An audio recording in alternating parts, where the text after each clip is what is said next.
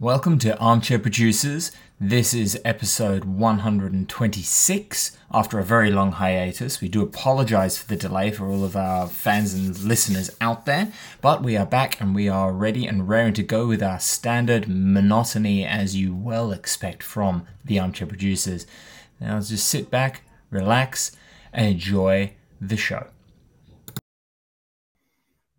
What's up, ladies and gentlemen? Welcome to this week's episode of Armchair Producers, episode 130.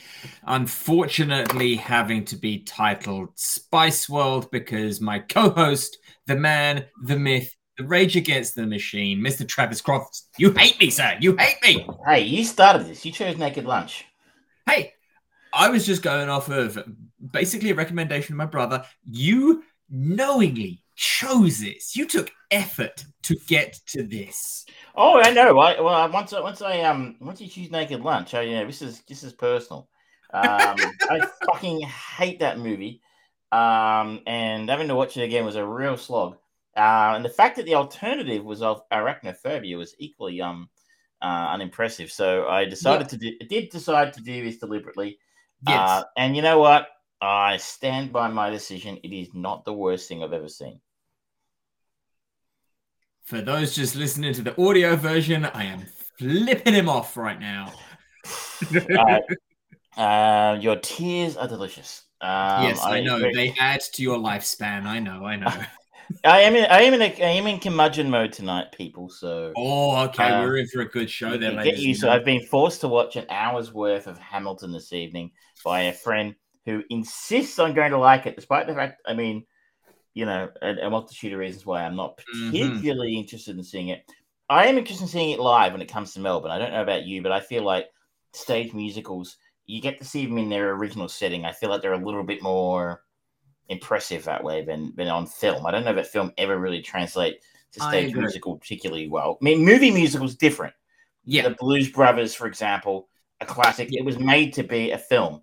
It yes. Never. I mean, maybe it was a stage show somewhere. I don't know, but um, it was never meant to be. It's not like something like um, Phantom of the Opera, right? We didn't. I don't. Or Les Mis. Not, I don't know yeah, they exactly. necessarily translated particularly well to film. The producers was a rare one, I think, that kind of stood out. But then again, that Yeah. was a film first, and then it was a musical, and then it was a film musical. So, um, exactly. anyway, so I've had to endure an hour of um, uh, rapping American, um, you know, founding fathers, and you're just like, oh god, this is boring. And if nothing else, just Americans jerking off about the American Revolution and their founding fathers is just like deeply uninspiring to me as an Australian. I'm sorry to our American listeners. I'm sure they were very nice people. But I still don't care. it's it's an area of history that I'm sure I'm sure is interesting and fascinating. I have no personal investment or interest in that particular point in time, and it's like okay, it's it's got an uphill struggle to begin with. But yeah, you're absolutely right. I it's much like okay, we'll go go into a bit of a side topic before all topics. I think That never happens. What what is the point of translating one thing from one sort medium to another if you're not going to utilize that to its full potential? Prime example um, one of the most praised and awarded franchises on playstation's um, kind of trophy cabinet is the last of us. And we've got a show coming out next year um, one of the most expensive shows ever made, apparently, of The Last of Us. The question that I have is what are they going to do that justifies it being a movie? Because it was such a gripping, well received by fans and critics alike story. It was narratively perfect for many. What are they going to do where you are not actually the input of everything, of every decision that takes place in that game? How are they going to make it as impactful as a TV show? And I don't think they're going to be able to. And I wonder if they're going to fuck it up by trying to over explain more of the backstory stuff where you didn't necessarily need it. Or, or I mean, we, we kind of hinted on it last week as well, but um, Mm. Borderlands is doing the same thing. Now, Yeah. Borderlands isn't a game that's known for having quite the depth of story or the respect of a game like The Last of Us. But I don't know if you ever played Borderlands 2, but um, I, I'm hoping that's the story they take because that had a she had a really great story, at least very at least great characters. Um, um, so it's not quite in you know it's not quite you know the royalty of video game um stories, but they're turning into a, a we talked about it last week. They're turning it into a um Yeah, a- a live action film where you sort of go, maybe animation would have made a little bit more sense. Like, Yeah, yeah. and all the same though, like, what about Borderlands? Apart from it being popular, says movie with Cate Blanchett in it. um, you know, um, I mean, I'm gonna see it because I'm curious, but like, uh, I, I wonder if it's it was deserving of being translated Mm.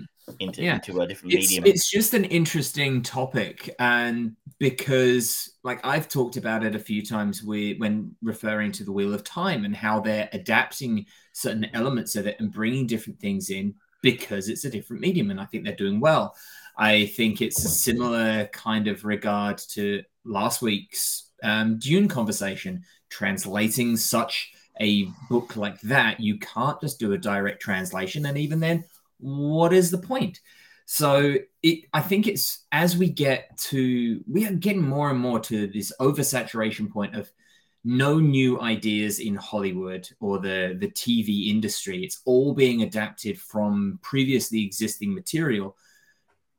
Beyond, oh, it's quick cash. I would put it. It's actually if you take a, a, a step beyond that, it's, it's the entertainment industry period almost, where there Okay. are no original ideas. I was just walking down the street the other day in Mm. uh, in Melbourne, and I walked past one of the theaters on Exhibition Street, Mm. and Frozen is showing there for another couple of weeks. Um, Oh. Frozen the musical, and I found found myself thinking because about eighteen months ago, at the start of the um, you know the incident involving the unknown virus of unspecified origin, um, I was walking. I was actually I got sent home from work later than everybody else. I was probably at work for another three weeks after everyone else in the city got sent home. Hmm. And I was walking down Exhibition Street, and I was re- reminded when I was walking past the other day, the last musical I saw in there before the pandemic. Well, I didn't go and see it, but was showing in that theater was Shrek the musical. Um, Fuck yeah, you're right. and then up the road at the other theater, you've got Harry Potter and the Cursed Child or whatever it is. Um, Yeah, like basically, I think the only musicals in the city right now are based on, you know, uh, existing film properties. You know, uh, Yeah. Up in up in Sydney, they're opening Jagged Little Pill, the musical based on the Alanis Morissette record. That's coming to Mm. Melbourne next February. Wow. Um, you know, it's almost like now if you want to make a stage musical, again back to full circle of a conversation. Mm. Apart from something like Hamilton, which is you know an absolute breakout smash hit from the states, is you know Mm. going to sell tickets by the bucket load just because of its reputation. yeah, You have to have your musical based on preferably a film. I mean, we had the Spider Man musical a few years ago. We had Rocky Yeah. the musical in the states. Um, American Idiot the musical based on the Green Day record. Mhm. Um, just off the top of my head, I mean, Yeah. not to mention Debbie Does Dallas the musical, one of my personal favorites. Um, and those people at home, that is hundred percent real. Yes, I did go and see that. It's very entertaining. Um, See, and So- now it, it's also you know there's a, there's a scene in the first episode of Hawkeye where he goes to see the musical of the Avengers, and it's like, yeah, you know that's in the works somewhere. You know it. Somebody's if Kevin Feige will let it happen, you know. Yeah. Um, Yeah. you know, Endgame the musical. I don't know. Um, I don't know how you'd work it, but there wouldn't actually be an audience though, because the cast would be so big. It would just be everyone sitting there, so like, oh, it's nearly my line. it, it's, a, it's an original idea for a musical. Everyone in the audience gets a line. Um, and you know, and they say I don't like musicals, but anyway. Look, it- I'm sorry. The, the, the audience always has a line if ever you go to pantomime because it's he's behind, behind you. you, and it is the it is a time of year for pantomimes, of course. Exactly. the Christmas panto being a a grand British tradition. That was a staple of my Christmas growing up. It's not really a thing here. It never really No. translated to Australia. I don't think I've ever heard of one in this yeah, country. you, you, you guys like if I say the name Widow Twanky, you don't know who I'm meaning, do you? Yeah, Widow Twanky. Uh, is she dating a Kardashian? Also, yes. no, I think everyone's one- everyone's dating a Kardashian. It's like a line at the Panto. It's It's like you, know, you, you, you go to the um the, the uh, federal Kardashian office and get your, allocated your Kardashian of the month. Well, I, I saw that they've that they've actually increased that now, and it's you use the QR code to sign in, and then you use another QR code to get your um, Kardashian Your relationship. Kardashian allowance for the month. It's Yeah. um, Yeah. um but I uh, know I'm not familiar, familiar with Twiggy Twickenham or whatever their name was. Um, Widow Twanky. Just yeah. if, if you want the the most famous, I guess, interpretation of it, just do a Google search Ian McKellen Widow Twanky. And you will see him dressed up in drag as the character of Widow Twanky. And it's Oh, I it's in my it's on my screen here right now. So um uh, I can I can share that screen. We, we only Yeah, do it share, for share a picture of Widow Twanky, Twanky, because uh, it's, it's just a fun name to say. um apparently that uh is Widow Twanky Barry Hunter. Uh, yeah, there have been lots of people who are Widow Twanky. Yeah, I don't know who Barry Hunter is. Um neither do I. But um, yeah, it's very much uh, it's it's an added character to the Aladdin story. of course that's cultural appropriation right there. Um so there you go. But I, I- know what the fam- it's common for famous famous people to be in it. I remember yeah, uh, again to, to cross over to something you're not remotely interested in. The uh, famous cricketer, I think Ian Sir Ian Botham was in a, a Christmas panto at once. Um, okay. so um, I think it's like I mean like neighbors people used to go over and be in Christmas, not necessarily whatever Widow Twanky is, but but famous Christmas panto Christmas pantos. Fair enough. But there you Um, go. But at least that's how I remember it. British It- culture for you. There we go. Welcome back to the British podcast. Yes, yes, yes. Um, um, there you go. Uh, he was in uh, Be- Beefy and the Beanstalk. It was called. Yep, that sounds about right. Yeah, quality stuff. Um, I don't think we have any British content this week, do we? I think it's all um, uh, yeah, all- it's it's, it's, all it's our American cousins. American American friends, yeah.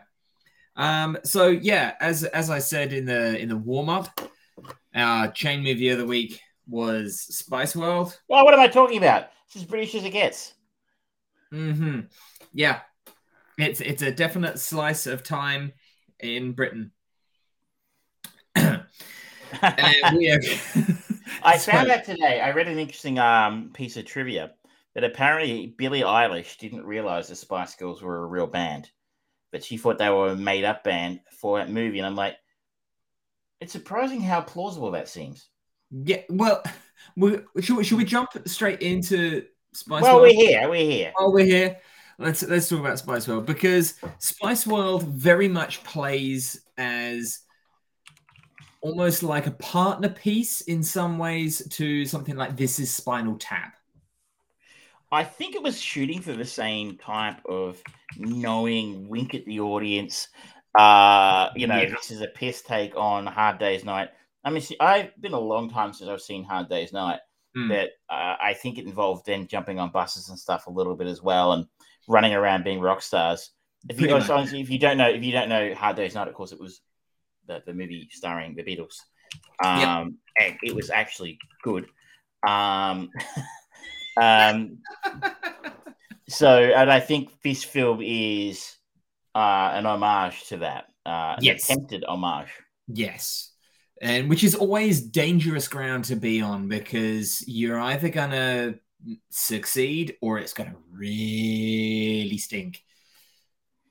Well, and I think the, in fairness to this, um, this stinks. Um, um, it has a three Oh, point six. fairness. Oh, fairness. Oh, to be fair, um, uh, it has a 3.6 out of 10 and an, Yep. a Metascore of 32.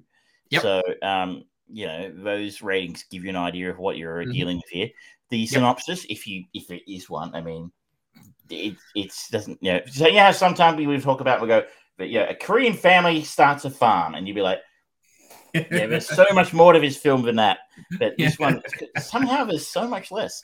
Um, world famous pop group the Spice Girls zip around London in their luxurious double decker tour bus, having various adventures and performing for their fans. Yep. Uh, this was filmed in 19 or released in 1997. So it's the peak of Spice Girl Mhm. mania, girl power movement. Um, Well, interestingly, it was six months after the release of this movie that Geri quit the band. I mean, I don't think anybody was under the impression that they were going to last a long time. I mean, um, they were a purely confected um, pop group who were put together as I look.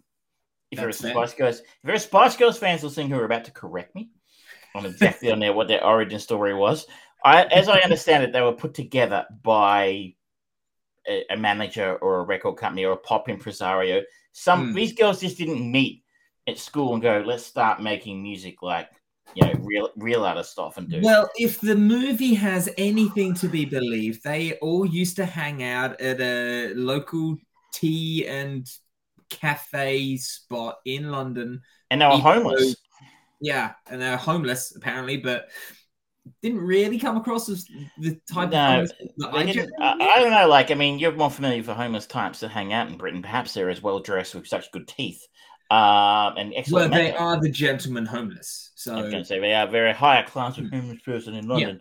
Um, but, um, apparently, people thought that was real, I'm like, it was like a real, like, was a real origin story. I'm like, then again, you remember this film was probably made for like 12 year olds, so yeah, I guess that makes sense. Yeah. Um, The other thing to think about here, here is that this is the height of cool Britannia, really. I mean, you oh know, god, yeah, yeah, the uh, the Brit rock revolution, Blur, Oasis, you know, uh, Damien Hirst, the artist. Uh, Yeah. You know, it was everything. Uh, Tony Blair had just been elected.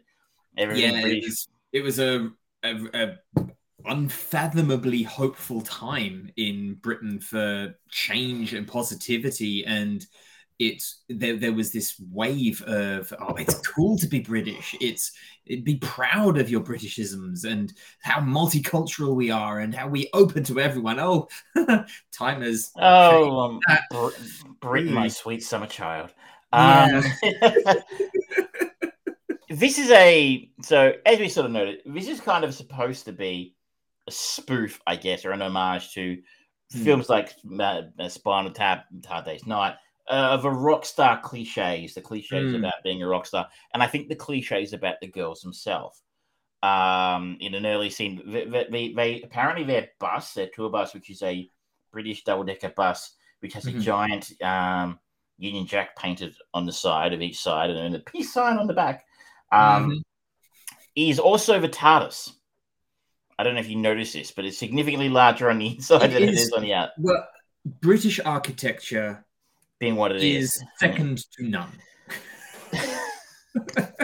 I don't know. I've seen some of those British house swapping, house flipper shows. You know. Um, Um, but so I guess again, it's part of a joke that they've got this tour bus and it's like it's like incredibly opulent inside in the sense that Mhm. each girl has a section. Mhm. It is themed to their their Spice theme. So Baby Mhm. Spice has like a swing set that she sits on inside the um inside the bus, whereas Sporty has uh, an Exercise. exercise bike she kicks around on. Uh, and in an early conversation, they make a joke about how um, Posh, aka Victoria Beckham, uh, only has to. She wears the same outfit every time. It's just a little Gucci dress of a little Gucci dress of a little Gucci dress, and you're like, Hmm. well, yes, that's not very funny, but I'll pay that. Yeah. Um, it's it's uh, so I guess the, the nominal plot for what it is Hmm. is they are building up to a live performance. The Royal Albert Hall. Um, it's been their their manager is played by the one, the only, and possibly I think our favorite actor, or up there with, with Sam Rockwell. yeah. Um, you know, um. Grant. yes. Um, and my glorious. He is a glorious, glorious. And you think he gave me the one l- laugh out loud joke of the whole thing. It's just that hmm. moment where he's sitting there quiet and he just turns to the documentary cameras and like, okay, here's what happens. The band starts playing. The lights come up. Everyone gets excited. I walk out onto the stage and I hang myself. I was like, yeah, that's very dark, wasn't it? it I- was so perfect. And I, I, I actually had a, I had a, I laughed more than three or four times in this film. But I can put that they had there are some. Here's the surprising thing about the film: there are some extraordinarily talented and funny people involved in this project, and none of them are the Spice Girls. Um, David e. Grant is probably one of the film's few saving graces, apart from his suits, which are fucking spectacular. Yeah, I am sure that green suit is where the Loki producers went. Yes, yeah, it, um, he, he, was super villain level quality. But the thing was, he wasn't playing a villain though. He was kind of playing. No, he wasn't. And he had and the sideburns and the, the soul patch and the shitty mobile phone and the hair. It was yeah, it was it was brilliant, absolutely brilliant. I love Richard E. Grant in this film. Mm-hmm. The other extraordinarily talented and funny person in this film who made me laugh on the new, number of occasions was the great Alan Cumming, who mm. of course guided me to this film by being on the Seven Thirty report a couple of weeks ago, and apparently he liked working for Spice Girls. Um, and he he and so Richard. Grant plays the girl's manager. Um, and Alan Cumming plays a document a documentarian you just mentioned who was filming that mm-hmm. scene, who is following the band around, making a rather ill-defined uh, documentary about them. He's going to mm-hmm. get to the truth, but yeah. he's a, um, it's a great British role, and it's somebody who takes himself incredibly seriously, who is constantly he's a buffoon. Yeah, you know, I mean, it's a it's a dollar store Basil Fawlty basically, you know. Yeah. Um, like he's, he's a man, he, he very holds himself. I'm a very serious artist in this case, or, you know, Basil's case, he's a serious businessman, but he was mm-hmm. a complete fucking idiot and he's constantly mm-hmm. screwing up. And that's, that's where the laughs are. Alan Cumming yeah. is a treasure. Uh, mm-hmm. in, in this film, and he's a link to one of the other films that I think does what the Spice Girls film was trying to do, but did it a lot better. A couple of years later, uh, in uh, Josie and the Pussycats. Oh God, yeah. I he was he played the bad guy in that movie, um, and uh, with, a, with another outstanding haircut. Um, but that's an equal sort of again another film that's trying to take uh, mm. knowing wink at the audience about popular culture and rock and roll uh, yeah. cliches. In this case, probably more boy band uh, cliches. Maybe mm. maybe I mean it's 2001 that film, so maybe we're poking fun at the Spice World film, but uh, that's, that's, a hit, that's a hidden treasure. That's mm. a hmm. hidden treasure that film, and it's got a great soundtrack. Um, other than I that, we have if um, part of the reason why something like Josie and the Pussycats versus um, this movie is that difference in quality, regardless of whether you know Josie and the Pussycats is not held high or anything like that, but you know probably just looking at their IMDb ratings, I would imagine that Josie has got a better, a, a nicer a, five, a 5.5 versus a yeah. 3.6 and a 47 versus a 35 minute Metascore. Neither were popular and neither were perfect. Hmm. Um, I am an admitted fan of Josie and the Pussycats because hmm. I, I don't know, I think people missed the jokes um, uh, at the time. I don't think they got it. Um, I don't know. I, I thought it was, again, it's not perfect, but it's amusing. Like, there's so many. I like that wink at the audience kind of film. There's a great mm. line in that film. Sorry to go Spice World for a minute, where Parker Posey is in it, and she plays a character called Fiona. And at some point, someone says, "Well, why are you even here?" And she goes, "Because I was in the comic books."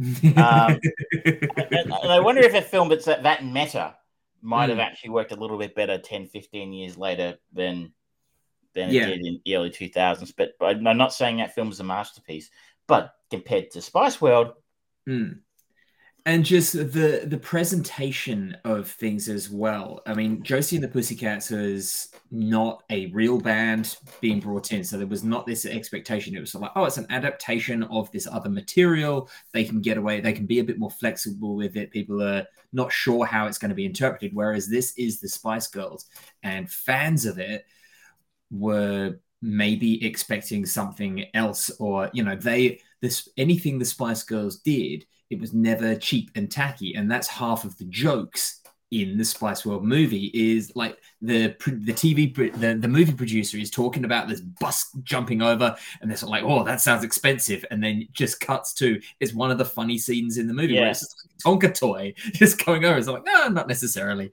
It, it actually works but it's a it's kind of a weird deviation of expectation compared to how the Spice Girls were presented throughout their entire career, where they were perfect in every way.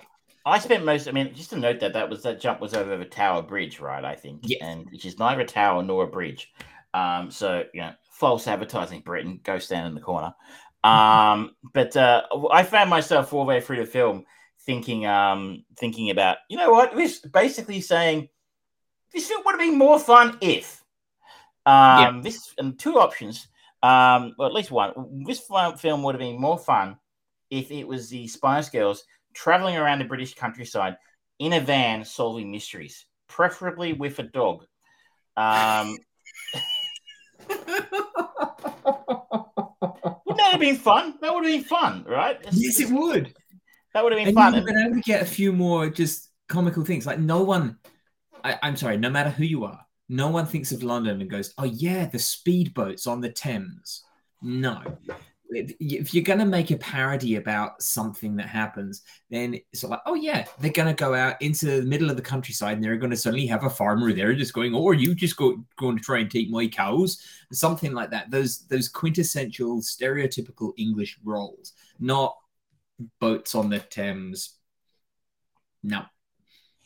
Um, you, you're right. Uh, uh, yeah, no, I also they, they had a better idea for the film in the film, Hmm. um, where they did Spice Force Five, which I can only assume is a a, a nod to uh, Fox Force Five from um, Pulp Fiction. Pulp Fiction. Um, and you know, Quentin never wanted to do that idea. We know he's full of good ideas he's never going to use. So Mhm. that would have been a fun movie. Um, Yeah. uh, but no, they decided to do this one. Um, so the whole thing's working up to them doing the concert at Royal Albert Hall. And Mm. there is, I mean, the other subplot here is the uh, Barry Humphries. Notice Barry Humphries is playing the Rupert Fantastic Barry Humphries. um, Australian icon, kind of a douchebag though, uh, in real Mhm. life Oops. but an but an icon nonetheless. Nonetheless, um, uh, he's playing the Rupert Murdoch character, who's basically Yeah. runs a tabloid and he hires a very sleazy tabloid photographer to try and take photos hmm of the girls to try and make up stories to say they're breaking up or they're afraid to play live or Mm. anything of that nature, um, just to make them look bad, which is sort of again sort of under underlying the subplot that somehow this is going to yeah, affect the concert somehow. Like, I mean, if a British tabloid's uh, making up shit affected anything, Mhm. um, I guess the world would have exploded a very long time ago because like no one listens to them. No, I mean, like it's like it's like reading one of the women's magazines, in, you know, the cash register. No one believes that shit, do they? yeah, they do. Look at the last two years for prime examples. I was going to say, well, yeah, well, Brexit. Um, uh, so the, the other ridiculous role in this film is what did you make of Roger Moore's cameo? Like, I loved it. It was just so stupid and just he was just spouting like telephone horoscope quality, just bizarre theories and prognoses, and it was just like, okay, why is he feeding a pig and spouting weird sounding philosophy? I don't know, but it's no, it wasn't always a pig. Initially, it was a cat. Uh, we're kind of like, oh, okay, it's a, it's, it's, it was a cat in the last scene. I'm pretty sure. Mhm. Um, and I, I'm kind of thinking it was, it was one of a few successful attempts at parody in the film because it was incredibly random. So, like, Yeah. w- for example, um, when the rabbit of chaos is pursued by the ferret of disorder through the fields of anarchy, it is time to hang your pants on the hook of darkness, whether they're clean or not. the headless chicken can only know where he's been. He can't see where he's going. They're, wonderful, and that kind of highlights one of the the the sore point for this movie. Really, when it goes balls to the wall, out there and weird, that's when it actually succeeds. And coincidentally, that's more often than not when it's not about the Spice Girls. It's um again to come back. I talked about this a couple weeks ago professional wrestling. If you have somebody who can't wrestle, you want to put them in the ring with people who can. The Mhm. people who can can make the people who can't look good. Uh, and that's kind of what they've tried to do here. Obviously, you have a you know uh, a class act like Richard um, Richard. Grant and uh, Alan Cumming. Um, uh, I do wonder. It, it didn't really work, by the way. Um, it didn't. no one can cover up this shit. They're just on screen too much. I'd wonder if you knew all the cameos because there'd Hmm. be regularly cameos in the movie, and we, I was looking at going, I feel like I should know who that is. Like I feel like that's stunt casting, and Mm. I should be giggling at that. But I like the um Mr. Step, the dance instructor, Mm. someone called Michael Barrymore. yeah. Uh, I don't know who that is, but I He feel like I should. I, f- I feel like he there was there was some kind of controversy about him later on. Um, it, I don't think it was pedophilia, but I think he got outed as being gay in a very very horrible public way, and the press essentially assassinated his career uh, for a long time. And um, but he was always one of these like um, the like the, the family um kind of the, the afternoon sunday afternoon family everything all all purpose show. There's a bit of singing and dancing comedy lightheartedness interaction with the audience. He was essentially the mc for this tv show that was always on. And having him come in as be this strict dancer is like oh that's funny that's cute.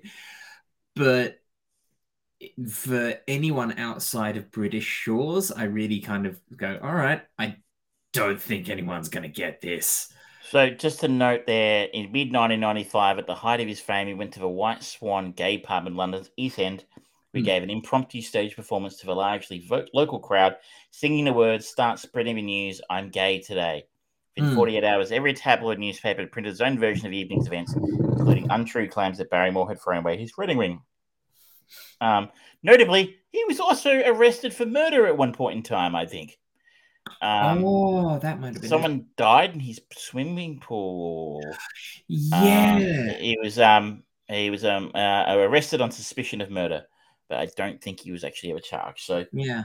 uh, we were off topic a little bit, but that was kind of one of those things. I was like, there's some very British moments in this. Like um the version I saw, we saw, I think was the international version. hmm In the uh, slightly interesting Stephen Fry cameo. Um, Yeah. uh, as a judge. I think at the end, he in the British version, he said, "Bring in Gary Barlow." Yeah. Um, I, I think he said, "Bring in um, Hootie and the Blowfish." Yes. In the, international version, both of these, neither of these have aged well. No.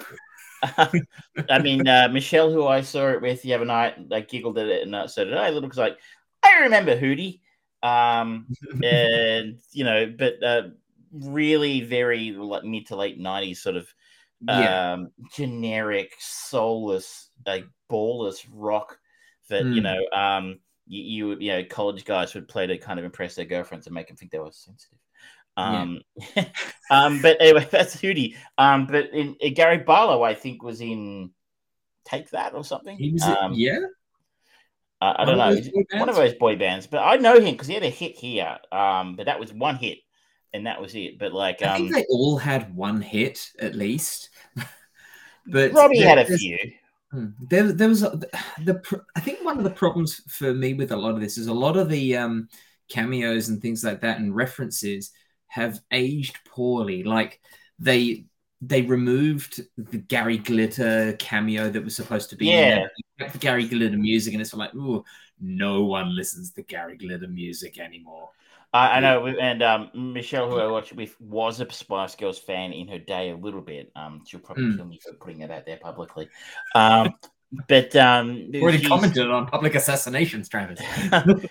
um, but I think she mentioned I don't know this song. I'm like, I'm pretty sure this is a Gary Glitter song, and that made me think. I'm pretty sure I didn't. I hadn't looked at the trivia, but I remember hearing that he did a four minute cameo, or uh, well, I know later it was four minutes. He did a brief cameo in this film, which Mm. they cut because that whole child pornography thing came out before this. Yeah, And they also had apparently a reference to Gianni Versace at some point in the film, that's right. and yeah. Lady Di, which they both had the cut because obviously they both passed away in '97. Um, Lady Di, in her way, of course, and Gianni Versace was of course murdered. Um, Mhm. so they had to cut both of those. Um, like, geez, I tell you what, this film was cursed. Yeah, yeah, and it just as someone who grew up in the UK and knowing those things, it's like, oh yeah, I had fond memories of them. then then life revealed things about them, or that went bad, and it's disturbing. Like this week, um, you know, I used to be a big fan of Marilyn Manson when I was mm. younger. I mean, his music in the last 10, 15 years has been a bit meh. Mm. But uh, and these performances, I saw him in 2019 when I was in the States, and he was fucking awful. Like he was absolutely trashed at like five o'clock in the afternoon. He was wasted and couldn't remember the words to some of his songs. So, yeah, a, a real embarrassment compared to what he, he was at his peak. But of yeah. course, what we know about him now in the last 12 months or so, I guess, that has come out about him, but he's now being sued, I guess, or has he been charged, I think, um, for, for some of his treatment towards his previous partners, including Evan and Rachel Wood. Mm. Um, is fucking, he's a, a guy, sounds like, I mean, I'm going to assume he, it's correct because that's what we do. Uh, mm. The guy's a uh, he's a genuine piece of shit. Yeah. Um, fi- file under you know um, like Kevin Spacey and yeah, Armie mm. Hammer and those sort of people. Well, maybe Armie's not quite that bad. I don't know, but you know, Louis C.K. just a genuine piece of shit. Um, yeah. and it's kind of it's kind of annoying because I, I, still like his old music, and I, I just mm. feel like a hypocrite if I listen to it. So I have mm. to remember to take it off my Spotify playlist. And it's disappointing when someone you enjoyed mm. their work or someone you looked up to, not saying I necessarily looked up to him, but you know, as you know, you're thinking of these people who were famous in your childhood in the UK, mm. who, you know, lest we mention Jimmy Savile. Oh Jesus, yeah. But I don't um, know if you it, ever watch these TV shows, but it must be disturbing to find out what you find out about them later on. Yeah. You go, oh, I feel a bit dirty having yeah. ever watched anything they did. Yeah, I, I remember the show Jim will fix it, and it's like, oh no, that's no, no, no, no. But um, it it goes back to the age old uh, debate of can you separate an art from their art, um, an artist from their art, and it's getting really hard with some of these people. Really, we had fun. this conversation when we did. Yeah. We talked about that documentary of Michael Jackson one that came out mm. a hmm. couple of years ago, and I'm of the opinion that if you still listen to Michael Jackson music today, um, without acknowledging what he almost certainly did, you mm. bit of hypocrite. Um, and that's yeah. why I can't listen to Manson anymore because, yeah. well, it's more it's more in my wheelhouse. Like I know a lot of people can say, "Oh, I really like Michael Jackson." I'm like, yeah, yeah. he got some great songs, but he was also almost certainly a pedophile. So, mm. how do you square that circle? I can't. Yeah, but, you know, you're right. Everyone does that differently. But, uh, that, yeah. Um, that said, I don't believe there are any remaining, you know, criminals uh, in, in, the film that I'm aware of. Um, not yet. not yet. Um, uh, you're right. The, the, cultural references are, are, a struggle. I mean, the uh, during the uh, the um, credits, the, the uh, Spice Girls talk directly to the audience. Yeah. In fact, the behind the scenes scene in the credits is actually one of the more slightly amusing scenes in the film. Yeah. It's actually quite well done. Again, maybe they should have done that. yeah. Um, but they, they, they, the, the girls talk directly to the audience and they go, "Oh, you're snogging in the back row," and um, um, and then one of them, uh, I think Posh says, hey, "You, not you, you behind her. I like your dress. Is that Gucci?" And I think Spice, um, Scary goes, "Nah, mate, C and A, mate, C and A," and I'm like, Michelle and I just kind of look at each other, going, "I don't know what that means." yeah, neither did I. I still don't. Uh, it's the um the trivia cleared that up for me. Okay. Posh sees a woman at a distance and asks if there's a new Gucci dress. Scary tells Posh, C and A, mate. C and A stands for Clemens and August, a British line of discount clothing. While her dress might seem like a Gucci at a distance on close inspection, it would not pass for a Gucci. Um, okay, I do not you know, know that. I makes you wonder who they were making this film for. Were they making? Were they expecting to make this film just for a British audience? Like I remember the Spice Girls being globally huge there for yeah. a little while. Um, yeah. and maybe they made the. There's a note here somewhere in the trivia that the person who wrote it had never heard of them, but when he was an American. Um, but maybe there was. I, I it's difficult because I'm old. Um, mm. to exactly place that time, and I didn't live in the United States. Just know when did they exactly land in the US? Like, was this film made with the intention of it being for a British audience, only to find actually, hang on, the film's out now. Three months mm. later, they're selling squillions of records in the states. Can we, you know, sell it to the Americans? And then because if they were making this for a, a an audience beyond Britain with an idea, especially United States, because who the fuck cares about Australia? Mm. Um, you know, why would you put reference like CNA, mate, CNA, and Gary Barlow, and you But know, that's it. it. I remember um, before they the Spice Girls had their first major US tour. It was on the front page of so many newspapers. This is like, oh, will the Spice Girls be the first band since the Beatles to break America? And kind of in the end, I don't really know how successful they were, but there was a lot of hype about it, and it was kind of coming out um, as this movie was being produced, I think, or as they announced that they were going to make a movie or something like that. And because I think it kind of all culminated with this coming out whilst they were still in in the states, and then six months later, Geri left, and it was like, oh, did their tour break them apart? Blah blah blah.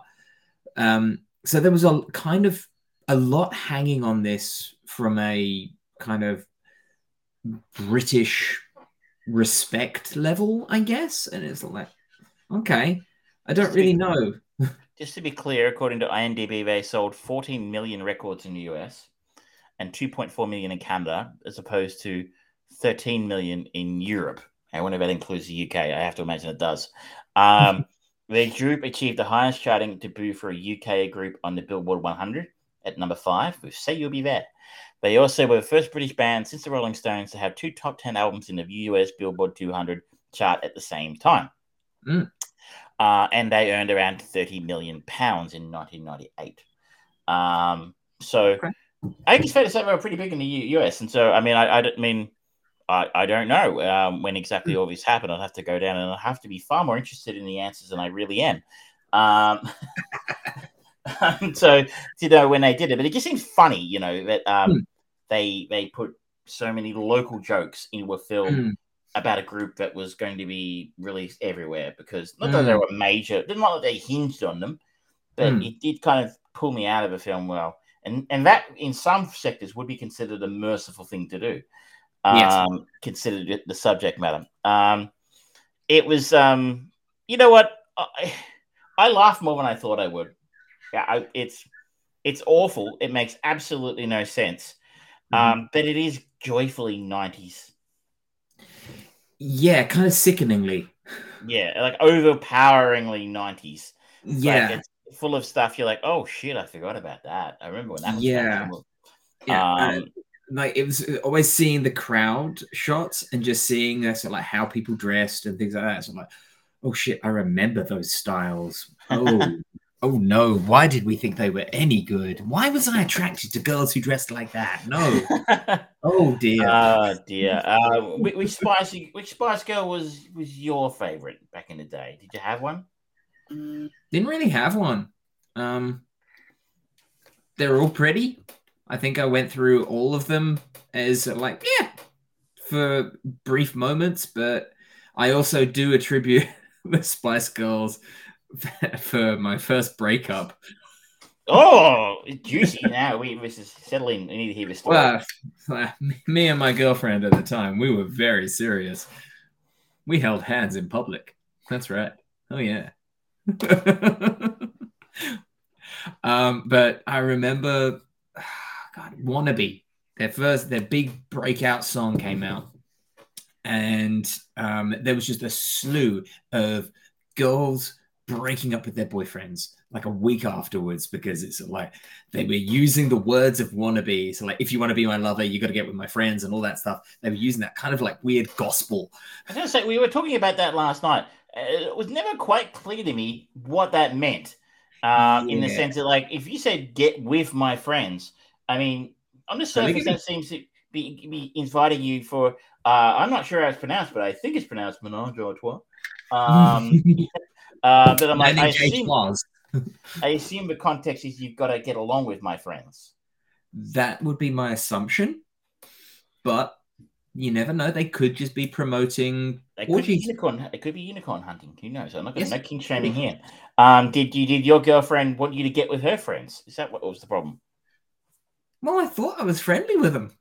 But then um, she decided we were one of the last couples, one of the last standing couples, and she decided to break up with me on the school bus just as we were leaving school to travel three miles to get home. So I had three miles of shame.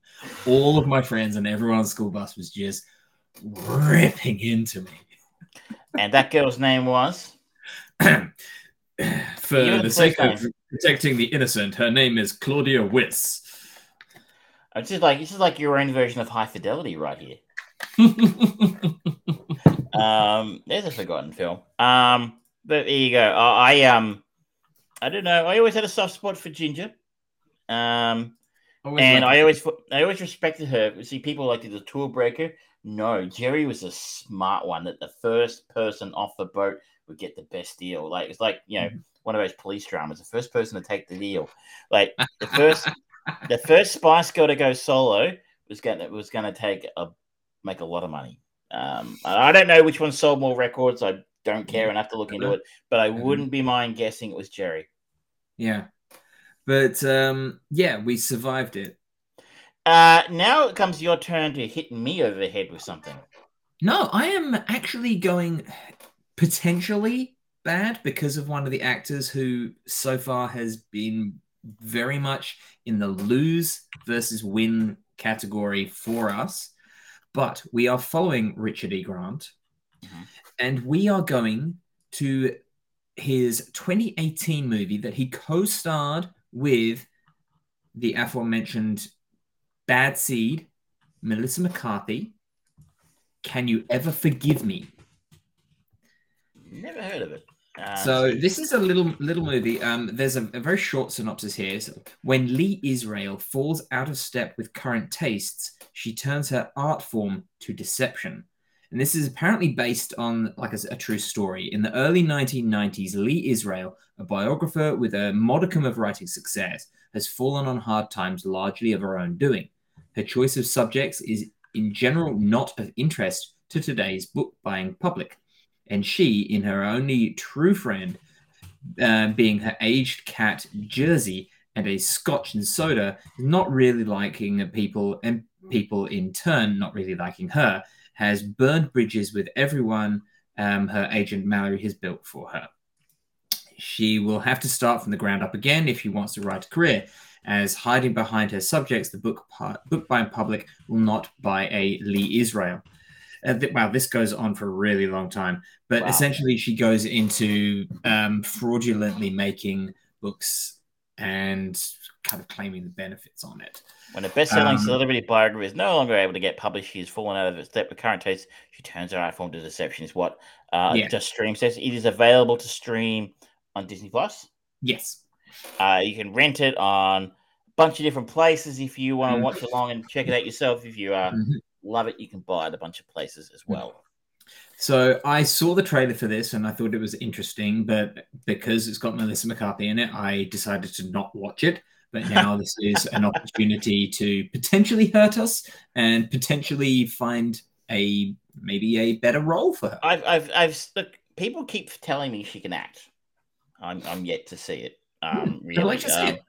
But um, she has a seven point. This has a seven point one on IMDb and an mm-hmm. eighty-seven mm-hmm. Metascore. So, um, this could be her Dead Poet Society. You know. Exactly. So hopefully, I'm not killing us. Oh, it sounds better. It does have Ben Falcone in it, but you know, hopefully, it's a small role. Um, but it does, of course, open the door to all of the horrible films he's directed with his wife in it. Um, but let's not do that. No, um, I, I think it was. I think it's time to uh, steer clear of the, the war we were about to start, and that's something we can all enjoy for next week. yeah, I I have drawn the first bandage, shall we say? the uh, the uh, olive branch has been extended, and uh, uh, peace has been declared, despite some people's enthusiasm for uh, for us to keep punishing ourselves. Will the other option of movie that I was going to go for was follow. I think it was the same director, maybe a producer. Was um, it might have been a really random connection to a Christina Ricci movie called That Darn Cat.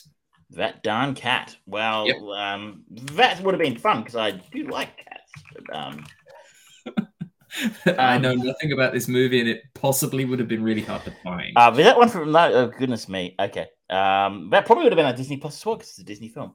Um, anyway, we'll, we'll, we'll, save that one. vault of movies that Disney's are like, yeah, we're not take, we're not, we're not reminding people of that. Like those those blackface movies for crows Yeah, and stuff. and the- you know, we're not going to be doing that anymore. Let's just. Oh, you want to sing Zippity Doo Dah? No, get away. uh, well, interesting. Uh, well, I'm looking forward to this now. Um, It opens up a number of uh, places we can go next time. Yeah. All right. Um, should we uh, update on Hawkeye? Why not? Why not? I Cool. am now as up to date as I could be before the show. I Mhm. think we are now finding that the episodes are dropping during the show, which is bloody annoying, actually. They um, are dropping like 25 minutes before we start recording. Yeah. So I was looking at this afternoon, going, "Have I got time to check out episode five? Because I think they've been hyping episode five a bit." Um, yeah. but um, I, it wasn't wasn't there this afternoon when I was checking, so I'm only up to four. Um, and so I think we, we both caught up on three and four this week. Yeah. Um, I think this show is fine. It's good, but Yeah. I feel like it struggles to have an identity. What is this show even? Yeah.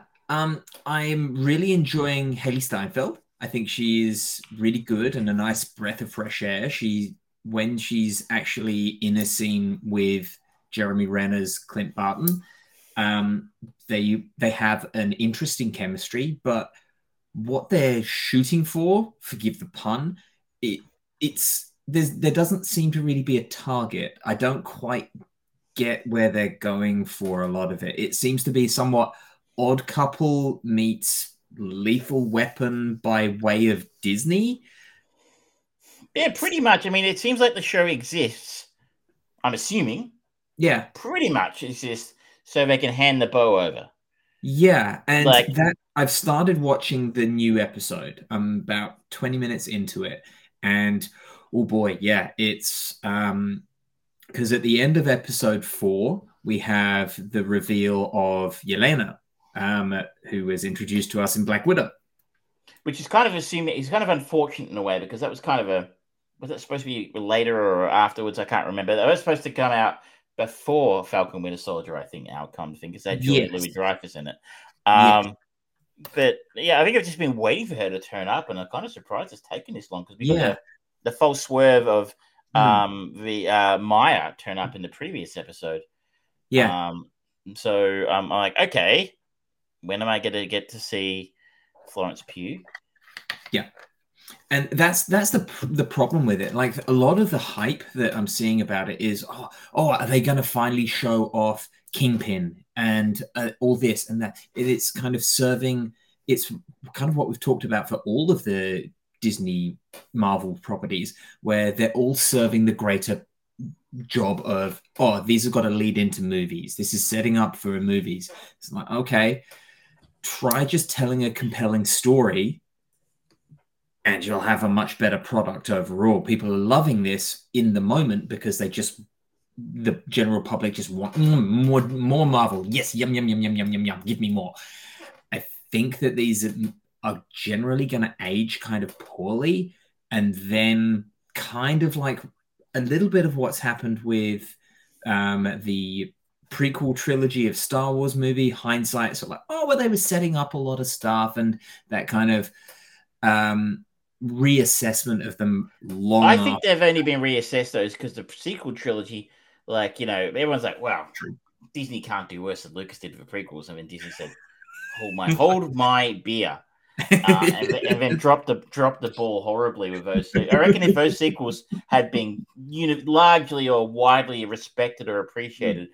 I think we'd still be shitting on the um, the prequels, but how bad Disney did those, it kind of made people go, "Well, Well, in comparison, he was he was trying to do something a little bit different, you know, at Yeah. least. Um, all right. Well, then a, a better reference would be people looking back to Age of Ultron.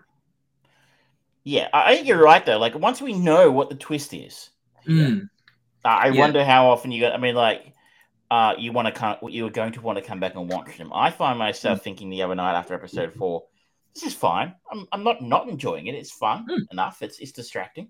Um, Yeah. it's well shot, as you said. Hailee and um, Hailee and uh, Jeremy get along really well on screen. They're funny. Mhm. Um, I don't find anything any of the villains particularly interesting as yet. Um, Yep. But I found myself going. Remember, remember the first half of the season of WandaVision.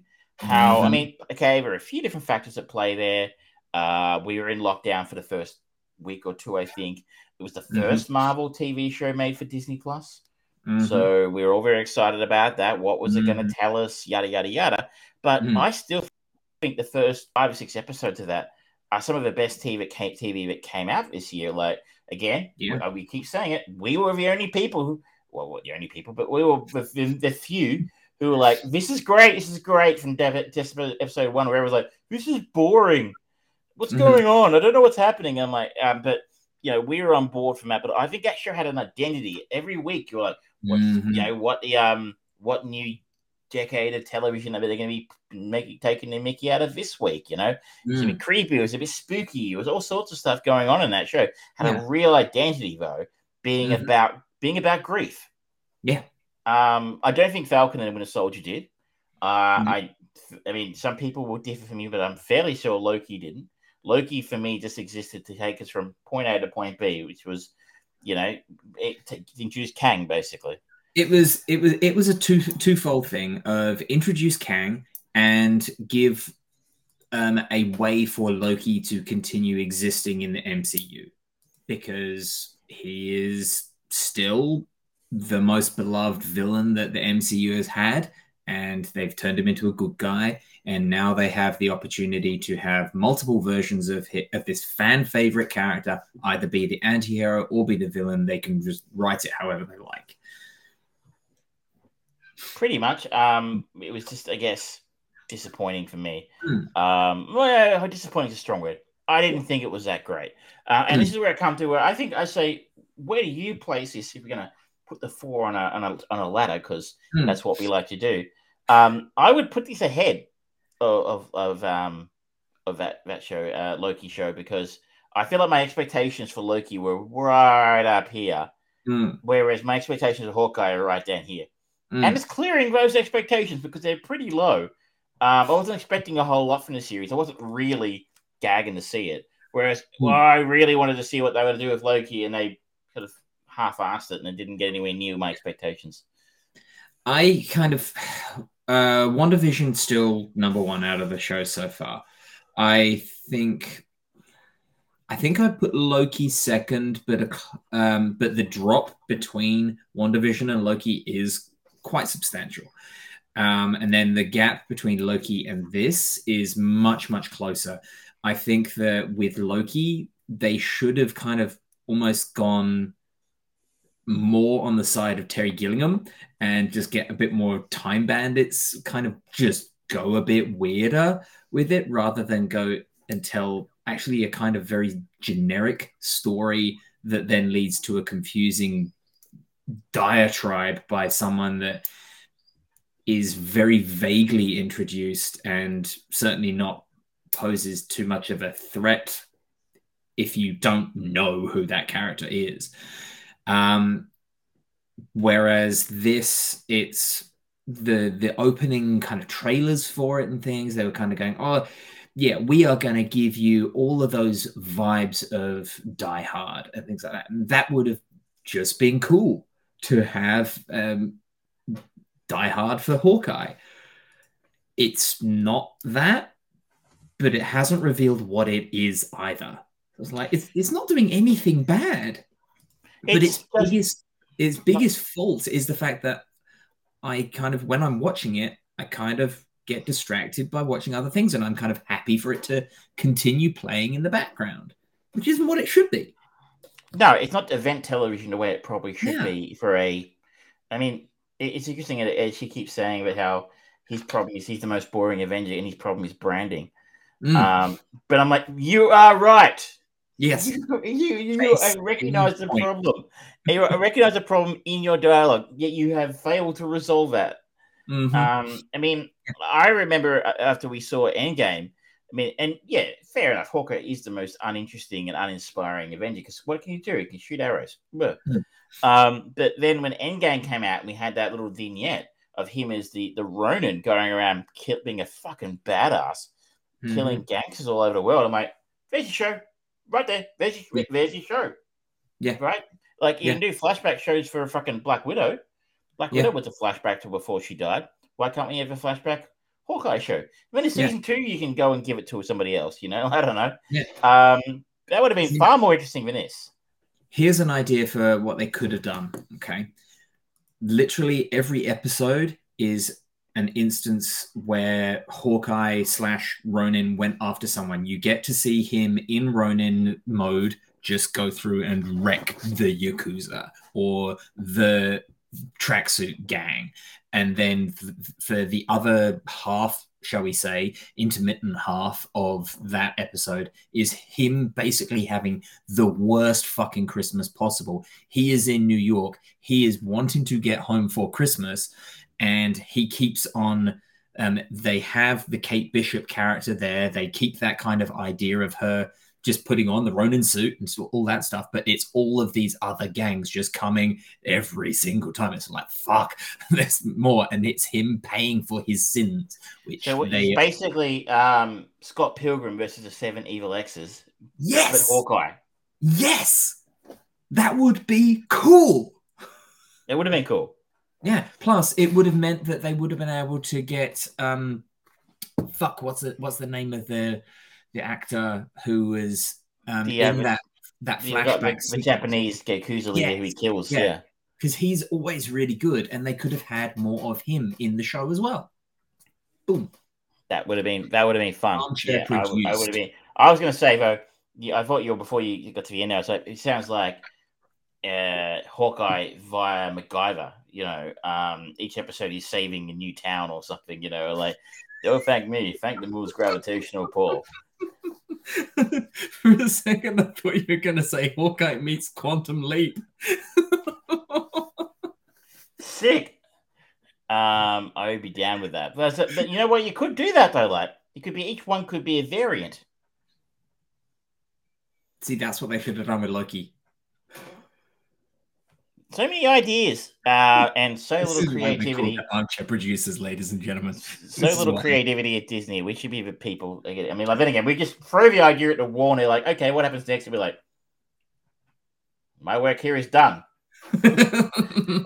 Bring guys- me my soda. Write things. Uh, you're writers." it's yeah. I, I'm with you. I think, I think we're in, in furious agreement. It's it's okay. Yeah. It's certainly not terrible, but it's No. not particularly inspiring either, which is kind of described as Hawkeye's whole arc. Yeah. Yeah. That's a shame. But um what's the next thing? Oh, it's oh That's that's Tonight? sponsor. Spider-Man. Oh, well, yes, uh, that is that is tonight. I am going to try and see it on Friday, Mm-hmm. so I can avoid see if I can avoid spoilers. I have already had spoilers thanks to Twitter and my own brain forgetting that there's a bad guy in Spider-Man called Sandman. I saw Sandman trending. I thought, oh, I wonder if that's something to do with the Sandman TV show. Oop. Oops. I that's not a spoiler. Well, uh, I haven't said what it was about, and the stuff that I saw didn't actually have anything to do with Sandman. So Okay, because Sandman is in the trailer in case you're going to get mad at us. Yes. So you know we're not spoiling the fact he's in the movie. Mhm. Um, I, I just know like the same. I mean, the same thing is people are going to be going around being assholes, just dropping spoilers all over joints. So you don't, you know, um, you you may not even need to click on something that's actually relevant to Spider-Man to be spoiled. So um, Yeah. it's going to be hard work. Um, do we have time for some sponsors? Yeah, let's get some sponsors in there. And don't forget, ladies and gentlemen, whenever you are going to the websites for our sponsors, make sure you use no discount on this promo at count at count, and you'll be able to get no discount. It's I'm fantastic. say no discounts. In fact, it's we're going back to the 80s. So you know, get out your get out your bank, get out your bank card, get out your bank card, um, and uh, I gotta enjoy. Get out my checkbook. Second, uh, just to cancel that. One second. Stop that. Uh, wrong button. Stop it. There we go. That's better. We're professionals. this week, this week we're going to go back to a new corner of the Anglosphere. We're going to New Zealand. New Zealand. Okay, be ready for those accents, ladies. Crazy accents. I go. Badly Bent returns across the channel, taking with him the fabled pack of twisties. Without it, the enemy could never learn the secret of that crispy, crunchy, cheesy taste. Yikes, said Rupert. Man, it's at seven o'clock. The battle raged for hours. Dash it all, I've bought it. Observed Rupert. There was only one thing for it. You'll never get them now! He muttered. And so the secret of twisties was again safe. And Flight Lieutenant Rupert, well, he was a lousy pilot anyway. Yeah. Bags, look! We got to our last bag! But what if they don't get through? They'll get through, son. At ETA, we go to great lengths to make sure the big taste Switches always gets through. To make sure the big brand with double the and double the flavour comes through fresh every day. You can always tell them eat a chip from an ordinary chip because with ETA,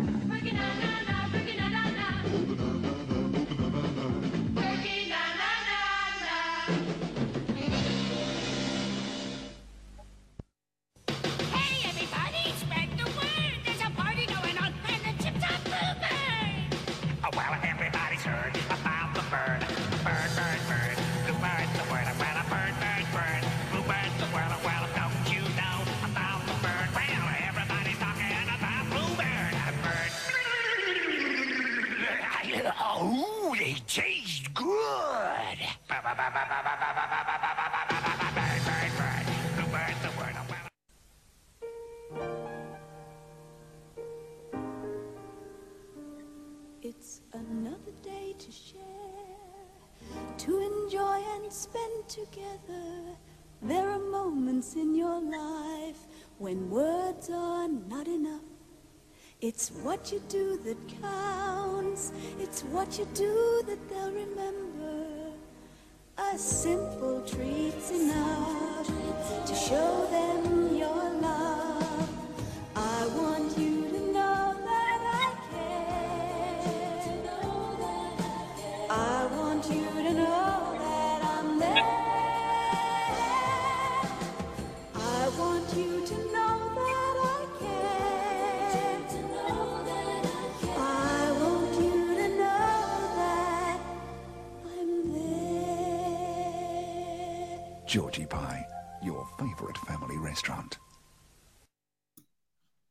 offended. I'm offended.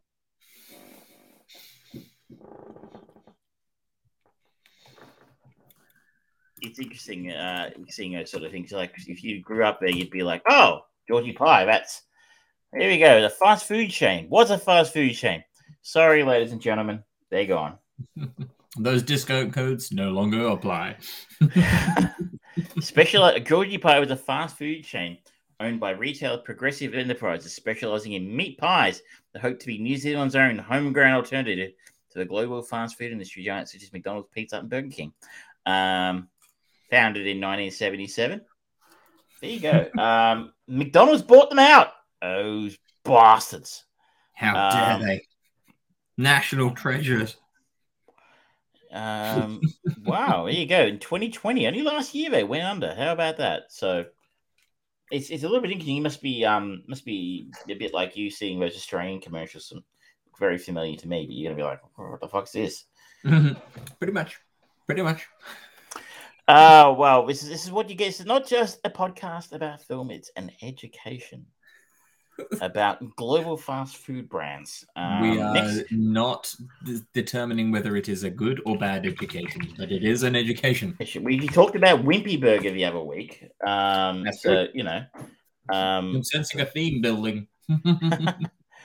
um, should we move on to something a little bit more on topic?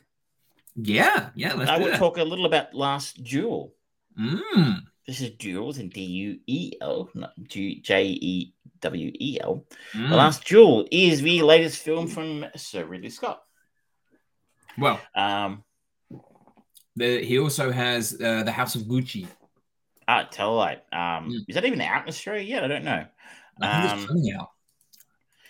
Um, I stand corrected, but anyway, one of them all is films by Sir Ridley Scott. Uh, he's been busy. Uh, this film has a pretty cracking cast. We have Matt Damon, Adam Driver, uh, Jodie Comer, probably best known for Killing Eve, hmm um, of course, uh, and uh, the uh, uh, incomparable Ben Affleck um, popping up here as well. And if Hmm. you're a fan of, I'm sure if you're a fan of British dramas, there are probably a shitload of other uh, British people in here who go, "Oh, that guy was in Bridgerton or something." Jodie Comer may also uh, people would probably know her from Free Guy. Ah, yes, very cool. I, I just think of her from Killing Eve. I, I Hmm. didn't, re- almost didn't recognize her from Free Guy, but you're right. That was a. She's making her break now into Hollywood. She Um, the uh, film uh, synopsis: uh, King Charles VI declares at night Jean de Carrouges settles his dispute with his squire by challenging him to a duel. Now that is a very fine example of one of those synopsises that you go, "What the fuck?" That is not what happens. But it barely scratches the surface. This is a better one, based on a true story of France's last trial by combat in the Middle Ages. Knight Jean de Carrouges challenged his former friend Jacques Legris to a duel after Jean's wife Marguerite accuses Legris of rape, told in multiple Rashomon style points of view.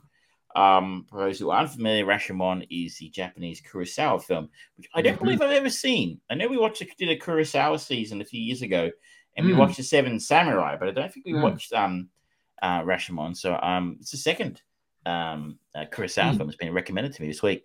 Um, directed, as I said, by Ridley Scott. Uh, the screenplay was written by three people: uh, Ben Affleck and Matt Damon. So this is the first screenplay they've worked together on, I believe, um, since their Oscar-winning uh, one for um, what was it they won the Oscar for? Um, Good Will Hunting. Good Will Hunting. Sorry, um, because in my tip of my brain couldn't get it out. Um, and The tip of your Nicole, brain? that might be a problem there, Travis. Google just Google the internet. Um, do you ever listen? Do you ever listen to um Eric Bischoff's podcast? No, You I really should. Uh, it's called 83 Weeks and it's excellent. He's very well known for these. He's, he's getting it half, getting things wrong because he's talking a lot. But and they make T-shirts out of him. And so we like one of his famous ones was Google the internet. Um, um, and so it's become like a thing on the show now. But I'll talk about it. Um, the other writer is Nicole Holofcener. I'm probably pronouncing that poorly. Um, and uh, she's known for things such as um, Enough Said. She wrote Can You Ever Forgive Me? Um, interestingly, and some of uh, The Unbreakable Kimmy Schmidt, Parks and Rec, that kind of thing. The film is broken into three parts, and each part is written by one of those writers. So, um, when it says Rashomon style um, uh, sort of uh, point of view, uh, we have the three main characters who we just talked about. We have Adam Driver, we Hmm. have Matt Damon rocking one of cinema's most epic mullets. Like, I mean, this mullet deserves a Golden Globe nomination. Um, it's just, I mean, I friend of a show, Patria, walked into the uh, apartment halfway through the uh, the movie, and I just said, "Look at Matt Damon's hair the next time he's on screen." And he walked on screen, and she burst out laughing. Um, you've got to Google it, Google the internet, and um, and check out his mullet. Um, so we have Matt Damon's so Caru- John Carrouges, we have Adam Driver's Jacques Legris, and uh, Jodie Comer's Marguerite de Carrouges. So uh, Matt Damon and Jodie Comer's characters are married. Um, And Adam Driver, as we know, was a friend of Matt Damon. They meet in battle, where um, Matt Damon saves Adam Driver's life um, during a during a battle, and they become become close afterwards. after that particular war ends, in which he um, which he saves his life, they sort of have mm, different paths of, of of sort of what do you call them? Sort of how well they do. Um, and Adam Driver ends up working for um, the, the Duke, the Count, or basically the dude who's Matt Damon's uh, master, if you will. You know, think I, I excuse my terminology, my medieval, um, you know, um, the dude, his he's- royal he's- dude. his royal dudeness, El Duderino. Um, you know, uh, my, my, my terminology uh, for feudalism may not be quite up to snuff. Um, but, but basically, Matt Damon is the, the cousin of a king, and he basically controls what goes on in that part of France. And Adam Driver ends up working, getting very close to him and working for him. Matt Damon owes him money. Um, so there starts to be some friction there. Uh, Matt Damon ends up marrying Jodie Comer. Uh, they all and it eventually ends up falling out with Adam Driver uh, over uh, some land, which was promised as part of his dowry for Jodie Comer. So it's a complex story already. You can tell. Mhm. So we have these three main characters, sort of a love triangle, if you will, because Adam Driver develops a bit of a bit of a crush on uh, on uh, Marguerite, and then it just turns into a delightful romp, a la Ten Things I Hate About You. It was just it was just a goofy, fun time as they, they try to figure out. Bold to have a, a dance routine in a movie like this. I think so. And, when, when when who Marguerite chooses to take to the prom, you'll never guess. Um, How Marguerite got her groove back. Exactly. Um, no, it's I'm being facetious, and I probably shouldn't be because it's quite a serious movie. Um, so the first chapter is told from Matt Damon's perspective. The 2nd Mhm. chapter is told from Adam Driver's perspective. And as I recall, Adam Matt Damon wrote the, the first part. Uh, ben Affleck wrote the second part. Ben Affleck, by the way, you think Matt Damon's hair is wacky in this film? You've got to see Ben Affleck's hair. It's bleach blonde. It looks like he's fronting Crazy Town, a la 2001. Um, if you that- that's a that's a deep cut there. That's a that's a valid and, and you know contemporary reference, Crazy Town. Um, but then uh, the, the the third chapter is written by uh, Nicole Hollisner, or however she pronounce her name. Um, and I guess that what this film really revolves around is we found out that Adam Driver and Matt Damon basically have a falling out while Matt Damon is away fighting in in Scotland. Um, uh, Adam Driver's character makes a, a surreptitious visit to uh, their, their the property owned by um, Marguerite and John, and uh, essentially he rapes uh, Marguerite in a pretty horrific scene. Um, we do see um, spoilers. You don't even spoil anything really because it's a historical event, so it's all on the record. Um, but uh, it's seen from two different angles, and here's where um, I guess I might have missed something here for, for according to people I've spoken to who have also seen the film. I found myself seeing. I thought it was an interesting narrative choice to have it, you know, seen from those three different perspectives because it does demonstrate how what I see can be very different from the way you see things. Mm. Um, but there are certain scenes. So the rape scene, for example, is repeated twice. Twice, excuse me. We see it part of Adam Driver's um, arc, part of his uh, point of view section, Mhm. and then we see it through Marguerite's section, uh, point of view section. Mhm. Um, and I found myself questioning why I needed to see a brutal rape scene twice. Mm. Um, now there is a school of thought out there by some who say that um, the, the rape scene in Adam Driver's point of view section, for example, is um, played very differently to that when it's seen through Marguerite's point of view. In a sense, Mm. it's sort of almost like a playful game in in Adam Driver's uh, point of view, as opposed to a completely brutal assault under under Marguerite's point of view. I, I don't really agree with that. I don't really agree with that. Um, uh, and maybe this is me filtering it through a 21st century filter a little bit and sort of going, well, if any guy has to chase a screaming woman around a room uh, who's screaming, no, no, no, no, don't please stop, Mm. that's a fucking rape. Mm. Um, you know, and it's horrible, and you know, it's just a horrific thing to have to watch somebody endure. Um, I'll pay that that scene runs a little longer in Mhm. Marguerite's perspective in that that arc of, of that chapter, and it's a little bit more graphic about how violent and rough and brutal he is with her. So it's, but uh, and I am going to get flamed by people who are listening who are, who saw this film as well, who disagree with me. But I just felt that was very subtle. There was the differences were, mm, I'm saying minor. I want to say subtle and minor to the point Mm. where I was like, well, once it started up again, like, okay, I've already seen this scene. Like, I know how this ends. I know what he does. So Um, you you're saying they're do- doing it from three different perspectives. There's Adam Driver. It sounds like he's agreeing that he did rape her. He says he had sex. Well, he doesn't actually ever deny having sex with her, but he believes it was consensual, which is, you know, a fairly Okay. standard response. So do you for- think it's a failing of the the story to put more of a playful side on his perspective versus the I, I think if that's hers? look, I'm not look. Obviously, I'm not Ridley Scott, and, and I don't know exactly what he was going for here. But if that is the correct interpretation that the director and the writers intended for this to happen, Hmm. I, I mean, yeah, I think you need. I needed to see something quite different. I Hmm. needed to see, you know, really get a stronger sense that the uh, these are two different perspectives of the same event, Mm. or I just need to see it once. Mm. Is- sorry So- is is Jacques um kind of the way that he's being portrayed is he shown as a bad guy or is he shown as an indifferent kind of person or It depends on the point of view. So if you watch Matt But Damon's for, for his point of view his point of view, he's kind of sleazy. I mean, he's Okay. a, I mean, he's come across like he's he's a ladies' man, right? I mean, it's the 13th century in France, and yeah, Frenchman, right? Am I, am I right? You know, um, go away, or I shall taunt you again.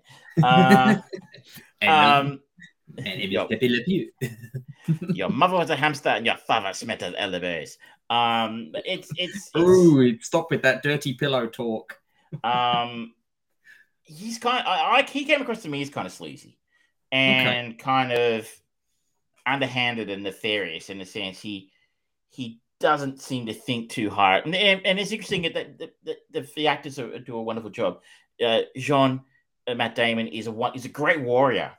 Mm. You know, he's a really tough. He's a real badass, but he's kind of a fucking idiot. Mm. Actually, and he's a really shitty human being as well, mind you. Mm. Um, but I mean, again, this is the 13th, 14th century, so you know, standards a little different. Um, but he's kind of a dick, but he's also a shitty human being who makes bad decisions, um, and has no sense of diplomacy, Mm. um, and doesn't know how to play the game. I think that's the difference between the two of them. Adam Driver's Jacques knows how to play the game. Um, so, but he, he certainly came across to me as sleazy, um, and a little bit underhanded. But of course, he in his story, he's not the bad guy. Um, but I just don't know how I was supposed to interpret what he did to Marguerite as Mm. anything other than rape. Uh, Mm. I, I didn't even from his point of view perspective, it came across as as as as an assault, as an unwanted, Mm. you know. Uh, That, that's that's what my my my thought uh, on it. It doesn't sound like because no matter who you are, you're always going to try and justify your actions, and you are going to wear those rose tinted glasses on an instance where someone might have thought, "Oh wow, you were being really fucking aggressive." It's like, "Oh, I, th- I thought I was just being." Joke, jokey and uh, you know conversational and things like that. You when you recount that story, it's gonna be if if that was your honest perspective of it, it's going to play more like that in your head versus the other person on the other side of that is like, why are they viciously attacking me? So it sounds like they didn't get the tone right when they were actually going from his perspective. for me that was it i just i mean and Okay. and it's also i think i I- again i i'm a broken record and this, this film's too long it's two and a Mm. half hours two hours 32 minutes Ooh. now it's a substantial story uh, and i should note this is actually a really fucking good movie Mm. it's just too long um probably i mean i i know i say this ad nauseum but if, if i was a filmmaker going into the editing bay and once i finished the film i reckon i'd recommend to them go back and try and find another five ten minutes in this Mm. if you can. Like Mm. if they, have, I mean, maybe they're not the person to do it. Maybe there should be someone else coming and go, maybe chop this, maybe chop that. You know, if they could have chopped five, ten minutes out of this film, I think it would have been a lot more effective, a lot more powerful. Because I was, oh, it, it is an exhausting film, and not Mm. because it's bad. It's it's actually some of Ridley's best work in a long time, I think. Mm. Um, but that was what I was thinking at the end was that that that second rape scene goes for another ten minutes. You're like, I, why am I watching this again? I know what happened to her. I know Hmm. that he, when she says she was raped by him, but she's not lying because I Hmm. just didn't, I didn't see how anyone could have interpreted the first scene as anything other than, than an attack, other than rape. So if, you know, I don't see how we could have thought that was in any way consensual. Hmm. Um, so that was that was my criticism of it in the sense that I didn't need to see that twice from my perspective. Now again, people will differ on that and they think it was definitely a valid and in a brilliant way of contrasting the way a man sees that situation versus the way a woman does. Hmm. Um, With the actual showing of it, do they have it kind of segregated into three individual parts, or do they intercut between? no, it is free chapter one, chapter two, chapter three. So it's not Okay. it's not pulp fiction, you know, chopping around from Hmm. different characters' perspectives and that sort of thing. Um, the final fight scene between between Matt Damon and Adam Driver, the actual trial by combat, Hmm. um, is is astonishing filmmaking yet again. Like again, this is someone who just so so knows his craft. I mean, and I was surprised by it. I, I wasn't expecting I wasn't expecting the outcome that came Mm. through. I didn't. I sort of saw it playing out differently. So it, I saw it play out differently. Um, I didn't see it being as brutal as it was. I don't think I. I thought I was going to see a jousting match. You know, a little bit like a Knight's Tale. Uh, uh, this ain't your mama's. We will rock you. Dude, this ain't this ain't your mama's Knight's Tale. Let me tell you right now, that final fight scene. Yeah, uh, again, a friend of the show, Patria, was watching with me. We got a verbal oof from her uh, in the in the at the end of the uh, trial by combat. And if you're squeamish, Mhm. uh, if you dislike strong violence or blood and that kind of thing, um, you need to rethink seeing this film. Like there is sexual Okay. violence in this film that happens. Um, in in obviously, like I've covered the rape scene, the trial by combat scene. There are numerous war fights, uh, war scenes of fairly brutal combat um, throughout on the on the scope, are we seeing similar kind of like the opening combat in Gladiator, or um, more than that? I think it's probably a little bit more than that. Um, Okay. Think, say, Apocalypto by Mel Gibson. Different setting, Okay. obviously, Yeah. uh, but you know, think of all Passion of the Christ. You know that kind of level of blood and gore, and brutality and violence. Okay. Not as bloody as Passion of the Christ, because obviously it's got that that that scene in it, you know. But um, whip, um, but it's he's not pulling any punches here. Like I don't know where he got the money for this, um, but uh, he's so Ridley Scott. He kind of gets to do whatever he wants. Mhm. Um, so uh, he's he's um he's not pulled any punches here. Um, and it's a very fine movie. I think it's available to stream now on Disney Plus. You Okay. can rent definitely rent it on Prime as well. I think.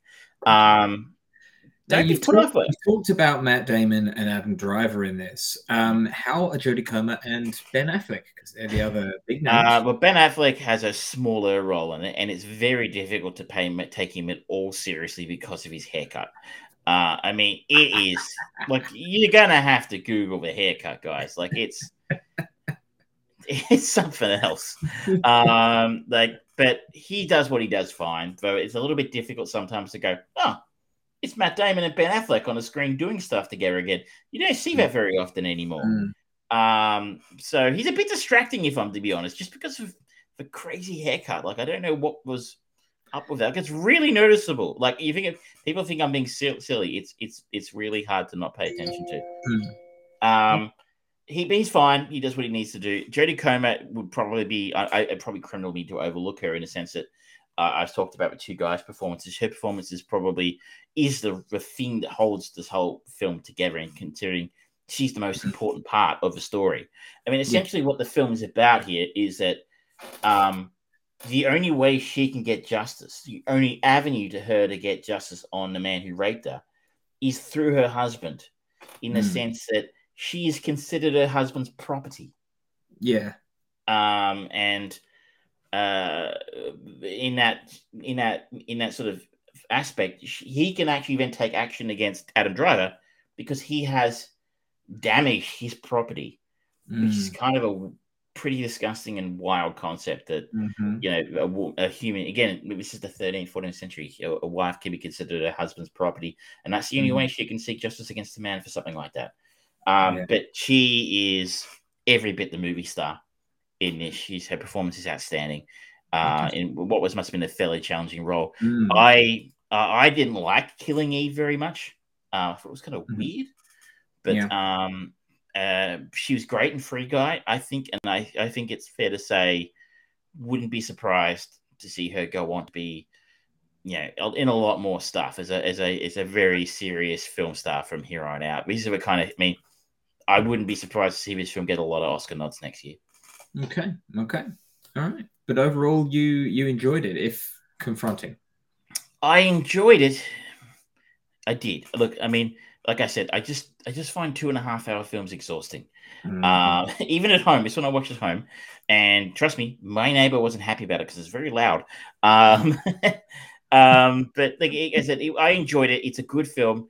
Um, I would highly recommend it if you enjoy challenging um, films about you know serious topics. Uh, if you're just looking Okay. for a swords and sandals, you know, adventure film, this ain't it. Hmm. Okay. All right. Good to know.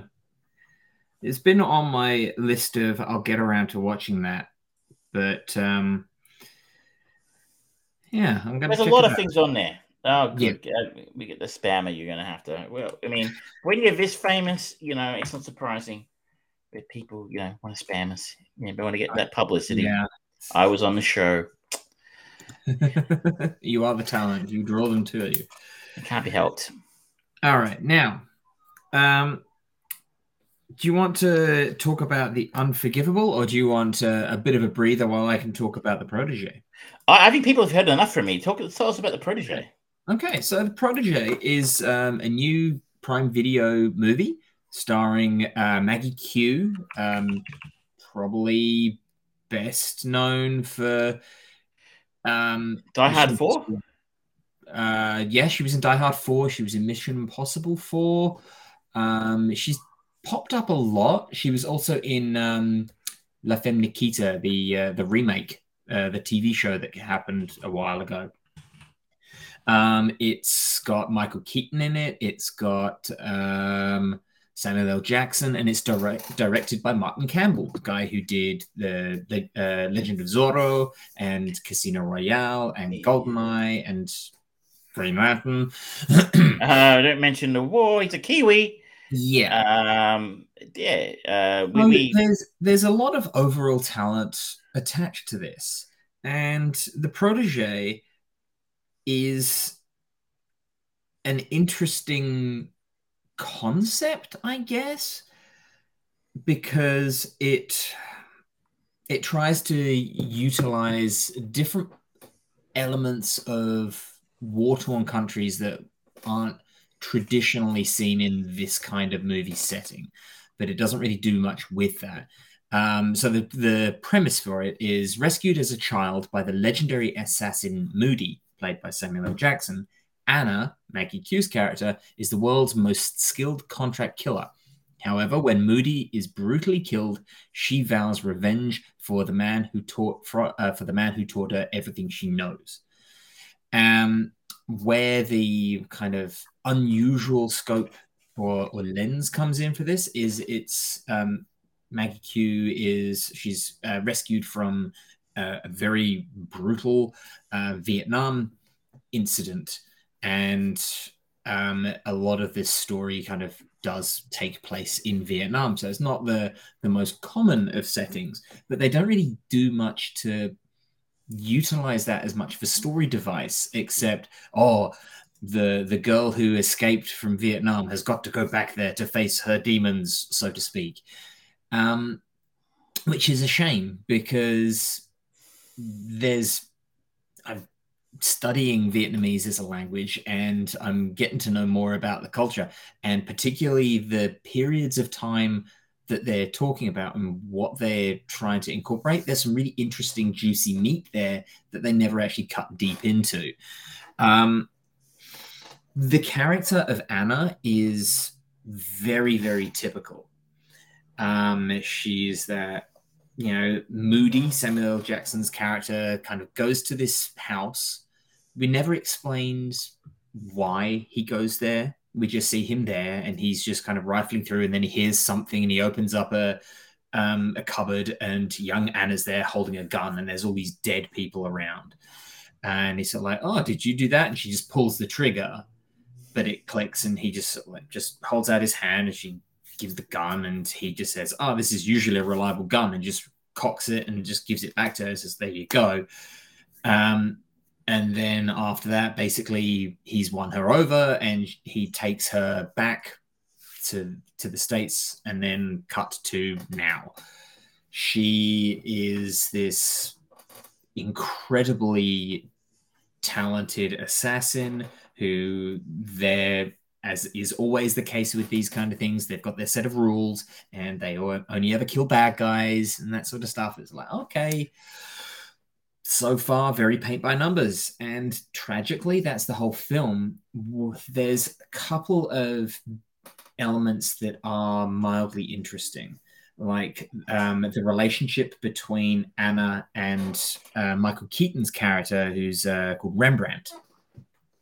And Michael Keaton, love the guy. He's always he always brings a good good experience every time I see him, and he gets to do some action in this. So if they, you know, the fact that they're bringing him back for Batman for in this Flash, um, Flashpoint movie, it's like yeah, he could he could still rock it as an old older Batman. Hell yes um, the relationship that he has with Anna in the movie, it's paint by numbers, but the chemistry between them is good. They play off each other well. Samuel L. Jackson's character is um, fun, um, but surprise, surprise, there's a twist, and I bet you can already guess what it is.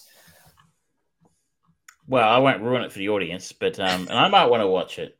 yeah, sure. Probably you, not. you will you will see what happens and go, yeah, that ain't gonna stick. I don't need your. In other words, I don't need your superpower to pick it.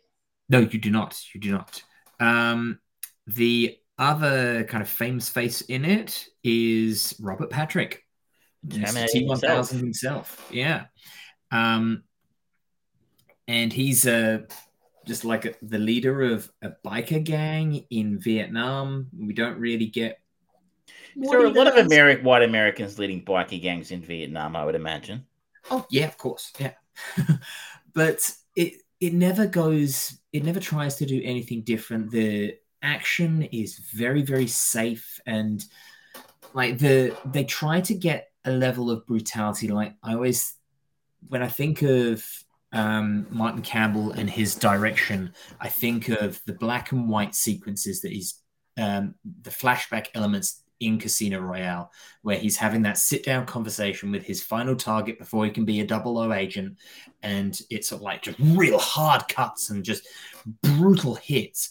And they are trying to sell the action in that way, but it just doesn't work and it comes off too staged. And that's something that we talked about with Cowboy Bebop, rest in peace.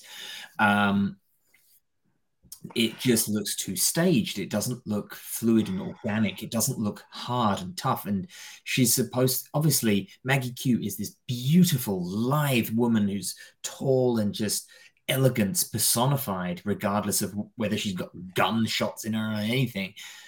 But still, we've seen rough, hard hitting fights with beautiful women doesn't matter. They can still sell it when it's sold well. Milla Jovovich is not a great actress, but when she's in a fight sequence, you can see her just really going for it and putting weight behind punches and kicks, and it she sells it. Maggie Q has that ability. She's she did a whole show about being an assassin, so this shouldn't be much of a stretch for her. It's just shot poorly, and it's just staged too much and it's such a shame because it could have been something interesting. They could have used more of the cultural differences between the US and Vietnam, particularly considering the very messed up relationship that America and Vietnam has had over the time. They could easily have brought some of that wonderful stuff into the story of this and really given it something interesting they just don't whether they don't have the balls to do it or whether the writer for it who's uh, Richard, Wenk. Uh, he looks like the problem here. If you look at his background, he's written two Equalizer films, The Mechanic, yeah. which is Jason Statham film, and Yeah. The Expendables 2. The bad Yeah. one wasn't bad enough. Um, Yeah. He also wrote 16 Blocks, which wasn't great. I think it's a Bruce Mhm. Willis film. Uh, Jack Reacher film, but wasn't very good. Yeah. Um, somehow he's writing the Kraven the Hunter film. Um, that's Oh, super disappointing. Um, if just I haven't read Syndergaard, I don't know if his film is any good or not, but you know, based on his his work. Yeah. today, he doesn't strike me as the kind of guy you it's want. it's very paint by numbers and maybe he's just using all of these movies to kind of push and just learn his craft He's been writing he's films not- since the 80s. oh god no i mean i'm a slow writer but that's that's 86 was his first screenplay credit. Like he's not new to the game. Um, Yeah. Then again, Kraven Hunter is part of the extended Spider-Man universe, which means it's Mhm. Sony, which means Mhm. it's probably us. oh come on they've, they've been doing well with spider-man They And- haven't had. uh, I'm not giving Sony any credit for what Spider-Man had. is. all Marvel. the, the Venom films were okay. The Yeah. fact that that uh, Jared Leto vampire thing has been sitting on the shelf for as long as it has uh, doesn't. the new trailer well. came out and it looks pretty good Oh come doesn't on! It's look been- great If it it was looks any okay. good, it wouldn't. It's been on the shelf for a long time. It They're, blaming Um, COVID. Shush. It- it- Oh, well, it could- it- look, it's probably best case scenario. It's going to come out and be the same quality as Black Widow, which for a Sony Oh. property is pretty good. That would be a huge win, but we'll see. I just, I'm just like, Sony's extended Spider-Man films have not been good. Interestingly, Michael Keaton's in that film as well. Um, Morbius. Um, but anyway, uh, I think it, this film looks cheap on the It surface. feels it. It does feel it. It feels like we've talked about it in the past about Netflix movies and about how they get these um, actors and these famous faces and famous um, uh, producers to to do stuff, and it's like, all right, we're going to give you twenty million, go off and make a movie. It doesn't need to be perfect. We just want to get something there to boost our m- numbers for a brief period. And this kind of feels like what they've done over at Prime Video, which is disappointing considering some of the movies that they really started pushing, like The Big Sick. That was a fantastic movie that was trying that did something different, and it ended up being a, a, a very successful movie in all regards. Audiences really enjoyed it, and critics really liked it. Um, it's sad to see them not be able to keep that pace up, but at the same time, this could very well be a just a filler project to get them through the COVID. It's age. like um, Re- I haven't seen Red Notice yet uh, on Netflix, Mm. but it Mm. looks like a fairly similar. Like it doesn't look very good. Mm. Um, it, you know, it feels like we get two or three big name actors. Yeah. Fill the rest of the cast with no names. Maybe one extra guy who did something 25 years ago. Film it somewhere cheap, Romania, Vietnam, Mhm. uh, and then whack it on the front page of a streaming service. And Yeah. uh, your Saturday night, your girlfriend comes over, you want to watch something. Oh, it's got Michael Keaton and Samuel Jackson in it. I like Maggie Q and Die Hard, or whatever. That'll do, right? And the amount, the, the uh, I think Red Notice is now the most streamed film on in Mhm. Netflix's history. They've ever said, Yeah. Um, and I think um, the uh, Zack Snyder film came out earlier in the year, Army of the Dead. I think at Yeah. one point that was an incredibly popular streaming. I think it was that Netflix, was that Prime? I can't remember. Um, Uh, that was Netflix. and again, that was incredibly successful despite being absolute pants. Mm. Um, so you know, it, it's just having a couple of names, a couple of faces on the on the poster, or do you want to call it, the thumbnail, should I say? Yeah. Um, on the streaming service is kind of is kind of what you want, really. I mean, it doesn't really matter if it's any good. Like Yeah. those Adam Sandler films that he made for Netflix, you had to sit through one or two of them. They were god awful, from what I recall. Yeah. But Yeah, they made they got a lot of eyeballs. The Netflix they were like the Mhm. most viewed thing on Netflix for the time. Yeah. So yeah, um, just having this product, it's just about having something on the screen. Yeah. It doesn't matter if it's good. yeah. It's the legitimate explanation of the customer is always right. Doesn't mean the customer always gets their way. It means if the customer is willing to buy it, then we will make it. That it's the right product, right? Like, Yeah. and it's it's different if it's cinema, right? Because you're not spending extra money to go. You're not giving up Mm. extra time. Like, oh, we'll go to a cinema Saturday night. It's that's forty bucks. Then they got Mhm. popcorn. There's another forty bucks. You know, it's a hundred dollar night out with you know with um with food and drinks and stuff. So Mhm. like you kind of and if people your word of mouth thing gets around, like, you know, you stop and you'll look into things and go, I don't know about that. Everyone says that one's shit. Mm. But you know, like the streaming service, you're already paying for Prime, probably. Yeah. Um, you're already paying for Netflix. You just go, oh, well, that's got Ryan Reynolds in it. That one's got Michael Keaton in it. I'll just give it a go, and you check it out. So Yeah. I, I don't. Uh, in, in a way, it's kind of depressing. There's really no interest in the level of quality. It's just Yeah. the viewership that's built into it. it def- it definitely feels like um, as we keep going into this streaming age, that much more the crown jewels of those streaming services are not features; it is TV shows. They are the ones that are like, oh, we can uh, release it each week, and we keep getting those numbers come back in 13 million every week. That's wonderful, rather than 44 million one week and then it's dead for the rest of its life. you know, and you're never going to watch it again. Yeah. Um, and you're right, like, and that's basically one night's entertainment. Where a Mm. good TV show, that's even it's like a ten episode run, like with WandaVision, that's Mm. two and a half months. That's Yeah. two two probably three subscription cycles.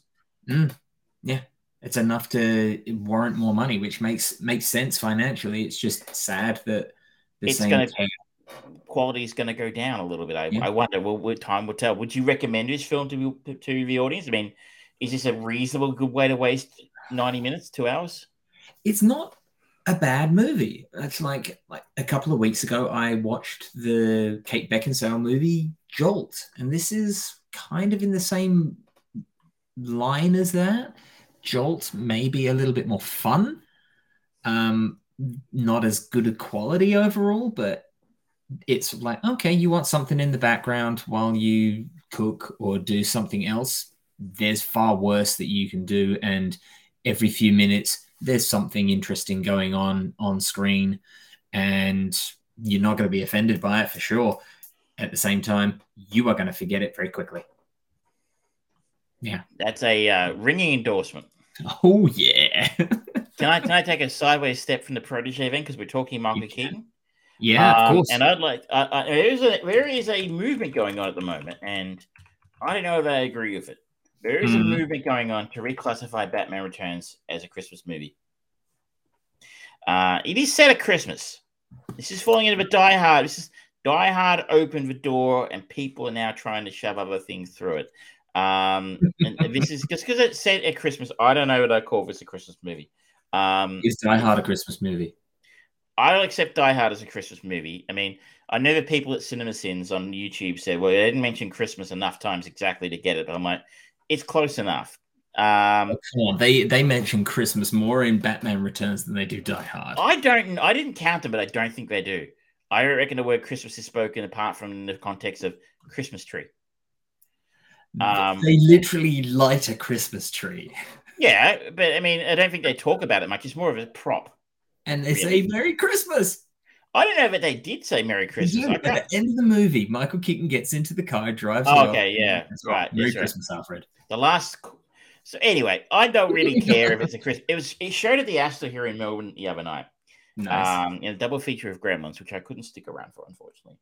Um, but um, uh, what a what a. I guess I say it every time, but what a glorious, glorious gift that cinema is to Melbourne because Mhm. there be very few other cinemas like it left in the country, let alone the Mhm. world. Probably be a few, Mhm.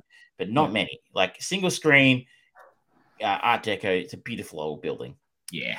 Um, and it was a great, and it was half full. So I got to sit up the front and watch it in, the, the, the dress circle and watch the film.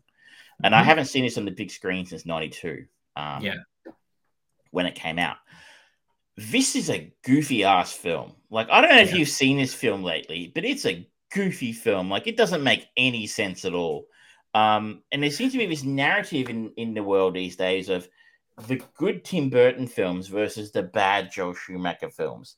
Which, yes, that's half right. The Joel Schumacher films were bad, and they were certainly worse than the, the Burton films. But I think he's getting a major pass in this film he, he does not deserve.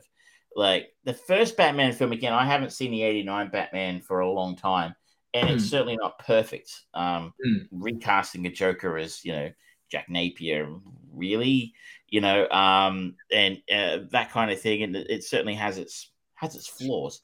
Hmm. Um, but I think that film can be classed as it changed the game a little bit. It made that Batman character Yeah. darker, and it did kind of eschew the campiness that we all thought of about Batman at the time of the Adam West, Yeah. you know, um, sort of character from the '60s, um, and and that was a move away from that, which is what makes this film disappointing. Watching again the other night, that he's moved back towards campiness so heavily in this film. Like it's pretty campy. Um, you know, the uh, I remember there's a scene at the end. No spoilers. This is a 30 year old film. Um, um, you know, with the, the, the bat It could still be relevant with Flashpoint. that would be interesting. The would it be the Batmobile is now turned into a bat hovercraft rocket thing flying through the sewers, and he's got radar, and he can track the the penguins on the survey. I mean, it's robotic rocket penguins. Is the is the, the, the penguins plan? Is to have penguins with rockets shoot them in the city, um, and when the Batman can computer, he can see the little he can see where the penguins are on the surface, despite the fact he doesn't know they're up there. He has no way of knowing that that was the penguins' plan. Very serious, Travis. Very But at the, serious. at the same time, when it, when the little radar circle is a little, you know, if you think of a radar screen, you know, the, the line moving around the, the dial goes, it goes quack, quack, quack. Yeah, penguin noises when he's.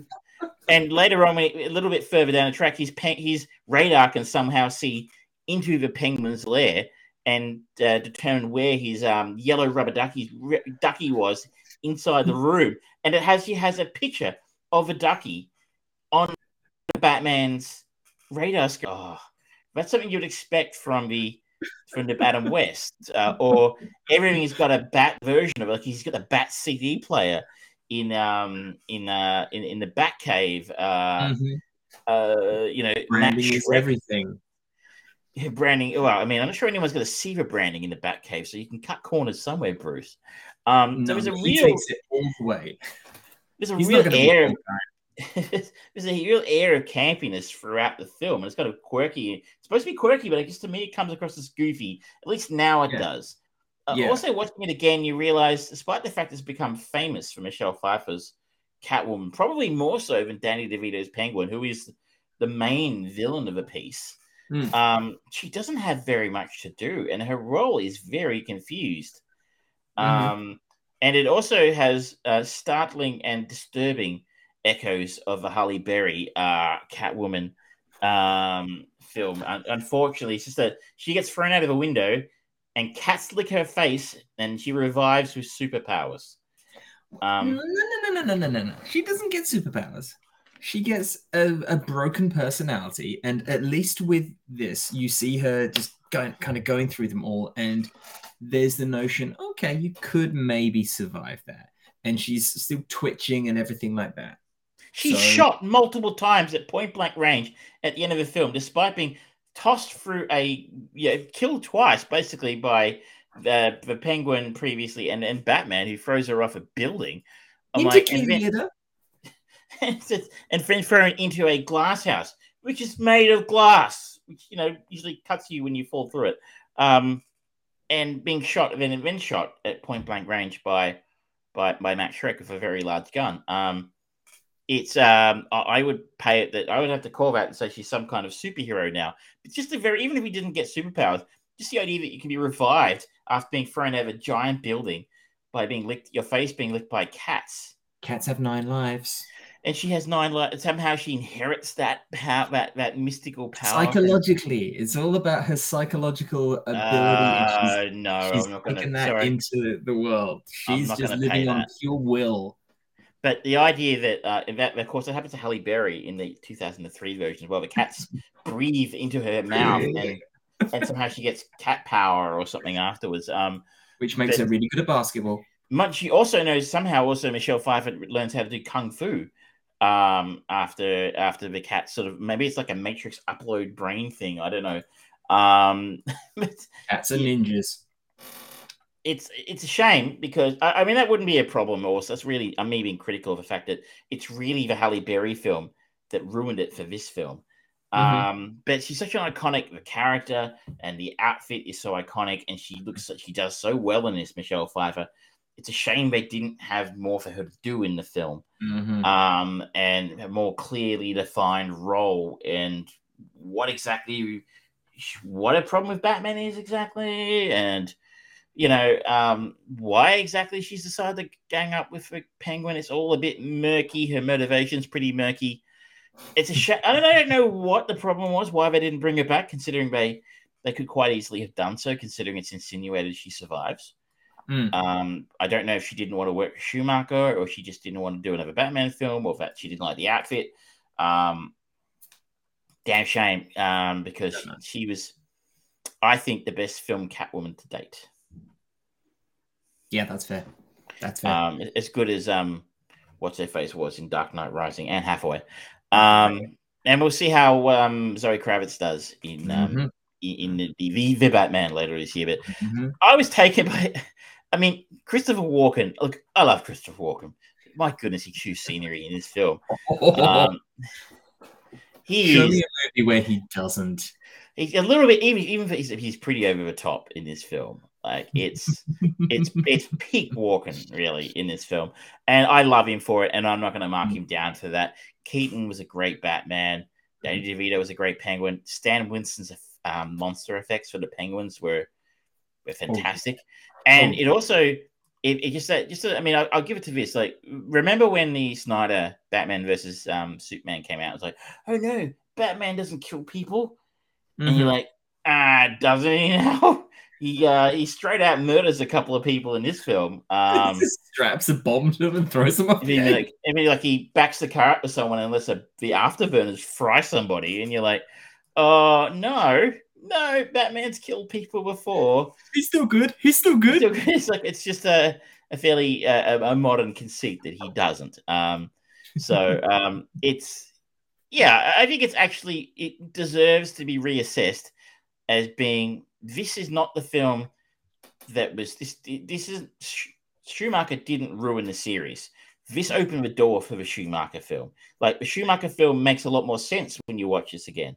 You go, Mhm. oh, well, yes, he did turn the camp up to 11 in um, Batman Forever, but that was because Burton turned it up to six or seven in this film. Mhm. And he's just, you know, uh, continuing that trend into the next one. Not very effectively, unfortunately, but mm, yeah, the idea that Burton's Batman films were great and, you know, somehow were betrayed by Joel Schumacher, not true. I do appreciate their very loose attempt in Batman Returns to try and actually make more of the Bruce Wayne element and have the Shreck character be more of a foil for the Bruce Wayne variant rather than just have it, oh, it's just going to be the Batman, and then we're going to have these brief moments of a brooding Bruce Wayne as he says, Oh, I can't do anything as Bruce Wayne. It's like, oh no, a megalomaniacal conglomerate man who's poisoning the planet doesn't care. That's good foil for a better Batman because the Michael Keaton Batman is definitely not the brooding um, Batman that Christian Bale, uh, Bruce Wayne that Christian Bale gave us. He is generally more optimistic. You know, he was in Batman, the the first Tim Burton movie, he was hosting a party, and in this one, he's going out and doing and doing Christmas shopping and things like that. It's like okay, he's trying to at least have the persona of someone just getting on with his life. A little bit. There's, and I, I like that about the Keaton Batman. There was this great Hmm. was that great scene in the first one when uh, Vicki Vale and the other guy are in his um his armor collection because this guy is king of the wicked people and he says, Oh, it's Japanese. Goes, How do you know? It's because I bought it in Japan. Yeah. Um, you know, there's a little bit more of that in this film as well. Like he just have a he felt like he was growing into the role. Mm. And I feel like Keaton didn't do it again because Burton didn't want to do it again. Mm. Uh, I feel like they're a package. I don't don't quote me on it if I'm wrong, Batman fans, but I feel like that's what Mm. happened. But um, I, he got out at the right time. I think so, and I think it would probably ultimately was best for him because he, pro- if he had done a third one, he could very easily have just been typecast. Now And- he's going to do a third one. yeah. Oh, but this is like twenty five years later. yeah, and he has the he has the Oscar already, so you know, Yeah, exactly. Now he can coast. all gravy from here. Uh, I, I was it was fun to see it again. You don't. It's it's a very different style of superhero film you don't see anymore. Fun to Yeah. see it on the big screen again, and fun to see Michelle Pfeiffer camping it up again. But Mm. overall, I was like, wow, I had forgotten how dumb this movie was. yeah, yeah, it is. now, do you mind if I just uh, have some thoughts on a new Netflix movie? By all means. All right. So, Um, there is a new Netflix movie that has released recently, and it is called The Harder They Fall. And this stars Idris Elba, Jonathan Majors, Zazie Beetz, um, Regina. I can't remember her name now. Harder They Fall. Where is it? Here we go. Um, where are you? Was it Wayne? Regina King? Regina King. Yeah, there we go. Those are certainly the four immediate standout performances for me right now. Um, it's directed by Jeymes Samuel, who's um, also known as The Bullitts, English writer, director, songwriter, singer, songwriter, and mu- music producer. He was executive producer on The Great Gatsby. Um, Oof. they Die at Dawn. I don't really know any of his work at all, but this movie, I haven't finished watching it. It's an interesting one because it is a vastly, majorly black cast in an old school Western. And that's something that we you don't often get. The No, traditional true. Western is very, very white, painfully white. For Um, obvious and- reasons, really. yeah. Um, and this has got an interesting thing. It's the the basic storyline here is when an outlaw discovers his enemy is being released from pris- prison, he reunites his gang to seek revenge in this western. And it's actually really quite a cool idea because it starts really well. It's a really good start. It's just this um, father, mother, and young boy sitting down to have dinner, and they're just, you know, saying their um, their grace. And then there's a knock at the door, and they're like, oh, who could that be? They open the door, and you never see his face, but it's Idris Elba in typical outlaw gear with a hat pulled down, and you just see the reaction of the father, and he says, "Oh no," and he just takes a step back, and Idris Elba just walks in, never says anything, and then he just walks through the house and just sits down, and everyone's looking at him terrified. And then one of the gang that's with Idris Elba comes in. He's you see him identified because he's got this scorpion tattoo on his hand, and he puts it on the kid's shoulder, and the kid looks at it, and Idris Elba never says a thing, and just the power that oozes and the danger that oozes from this guy, you see it in the scene. It's wonderful. And then he just kind of pulls out these two golden pistols and just points them one at the daughter, uh, one at the wife and one at the son, and it just makes the father just panic even more. And then he ends up killing the wife, killing the daughter, and the son is left behind. We cut to um, the kind of present day of the of the, the Jonathan Majors character. He's a grown up kid, and he is his own um, criminal at this point. He's got uh, ten thousand bounty on his head. Um, his name is uh, Nat Love, and apparently these are all actual real people. Yeah, well. it's, it's reading it. It's interesting that they've chosen Yeah. to make it about real characters as opposed to say Django Unchained, which was just a yeah, really fiction. yeah. And basically, he goes around. He's he's not. He's he's kind of an outlaw with a heart of gold in a way. He his basic rule is to fuck over the bad guys, and he's spent all his time building this gang and going after all the people that were involved with Idris Elba, whose character is there we go Rufus Buck um, everyone in his gang, and he's not been able to get Rufus Buck because Rufus was put in prison. He was got, he was sent to Yuma prison for the rest of his life, and then, as the story needs, because it wouldn't be much of a story if Rufus was just stuck in prison forever. Rufus's gang break him out, not really breaking him out, but violently getting him released because he officially gets pardoned for all of his crimes and gets released.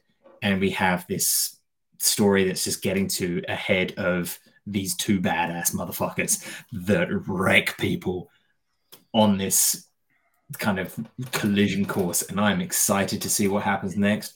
The um, the way that it's filmed is a little bit Django Unchained ish with that kind of like pop culture kind of attitude of editing with the music coming in. There's some classic older style, uh, and it's all very much your genuine older Native American or Black American older music. There's no real evidence of the white man in this movie. And it's wonderful because it's this whole different slice and it just puts immediately the music taste suddenly puts this whole movie into a different kind of focus. And it's really good.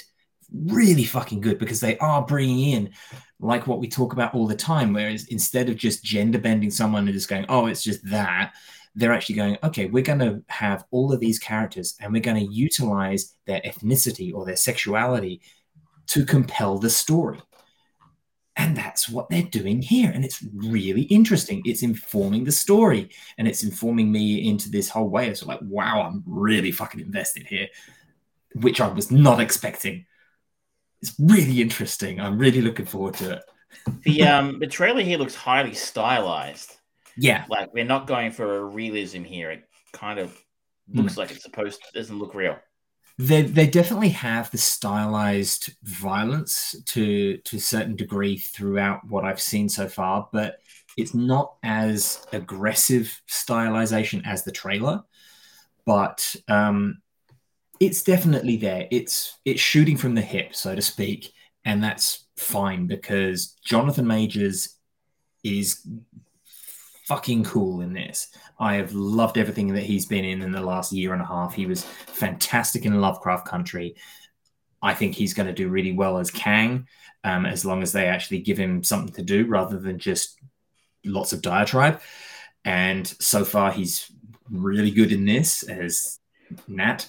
And oh, Idris Elba, he's always fantastic. In this, he's so reserved and he's just bottling it up. He he's always a person who oozes this power, this authenticity to everything that he does. He has a presence on screen, doesn't he? yeah, and he's just bottling it all up, and he's so reserved and minimal. But what makes him particularly cold and chilling in this is there is genuine logic to why he's doing everything and it sells it so well.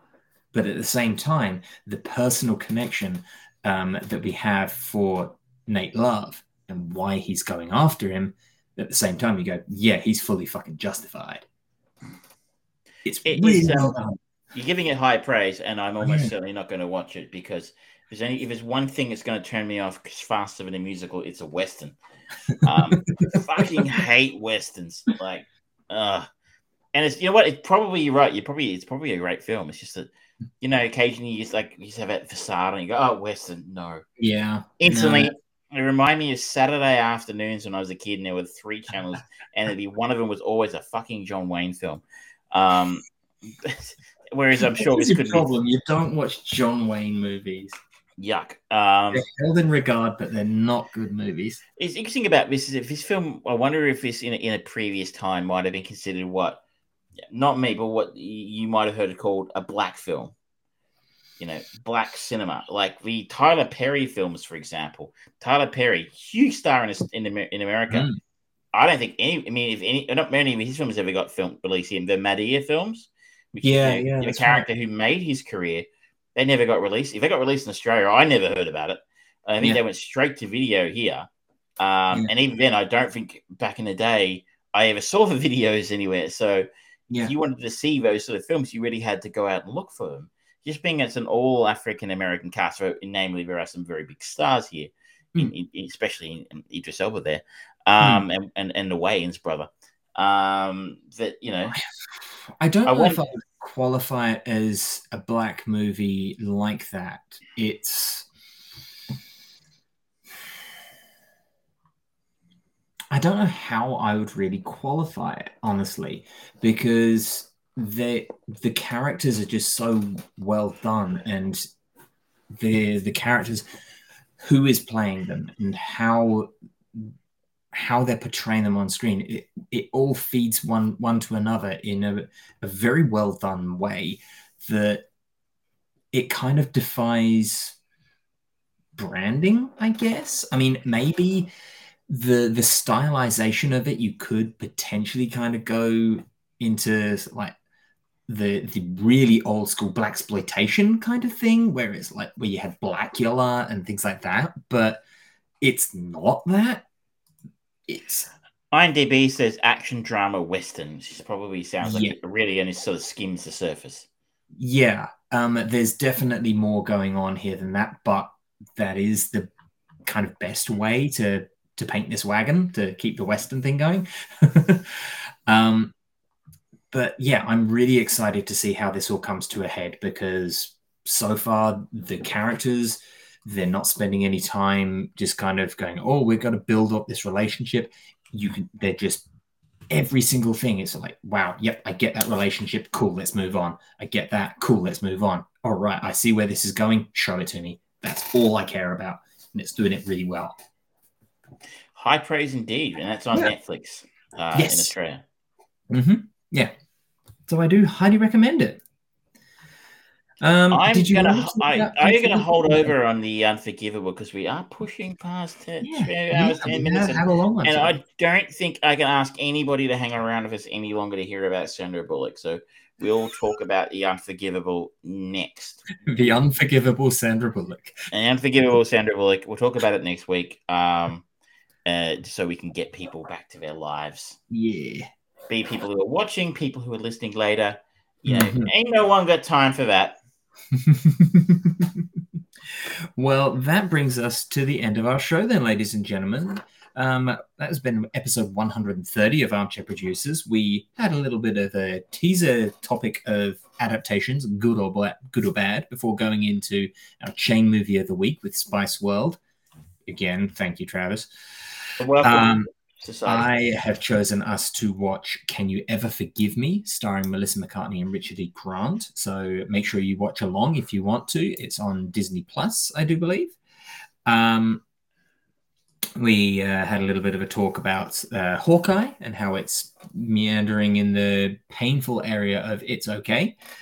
Uh, we talked about The Last Duel, um, Batman Returns, The Harder They Fall, and The Protege. So um, hopefully next week we'll actually have, if we both get a chance to watch it, we'll be talking about Spider-Man: No Way Home. We'll make sure that we keep up um, any spoilers to the end of it, so that you can just tune off later. Otherwise, um, that's going to be our main big thing to talk about. I think probably next week. Hopefully so. I hope I, I'm fairly. I'm gonna. I must see it this weekend because Yeah, I don't know how I'm gonna say spoiler three otherwise. I I I don't care about spoilers anymore. I spoil movies for myself.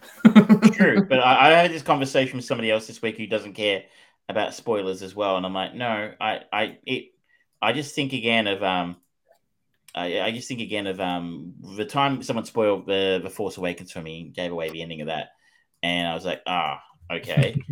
Um, that really ru- that really took the edge of that experience for me. So, Mm. uh, if you're lu- if you're if you're lucky enough to be able to get away without Yeah. Yeah spoilers, and you know you're you're a better person than me. Yeah. All right, then, ladies and gentlemen, thank you again so much for joining us here live on Twitch, on YouTube, and in Facebook. Um, don't forget you can catch us in audio format on all podcast services around the globe. Armchair Producers is our name. That is Travis Croft. I'm George Tarrant. You have a good night. Good night.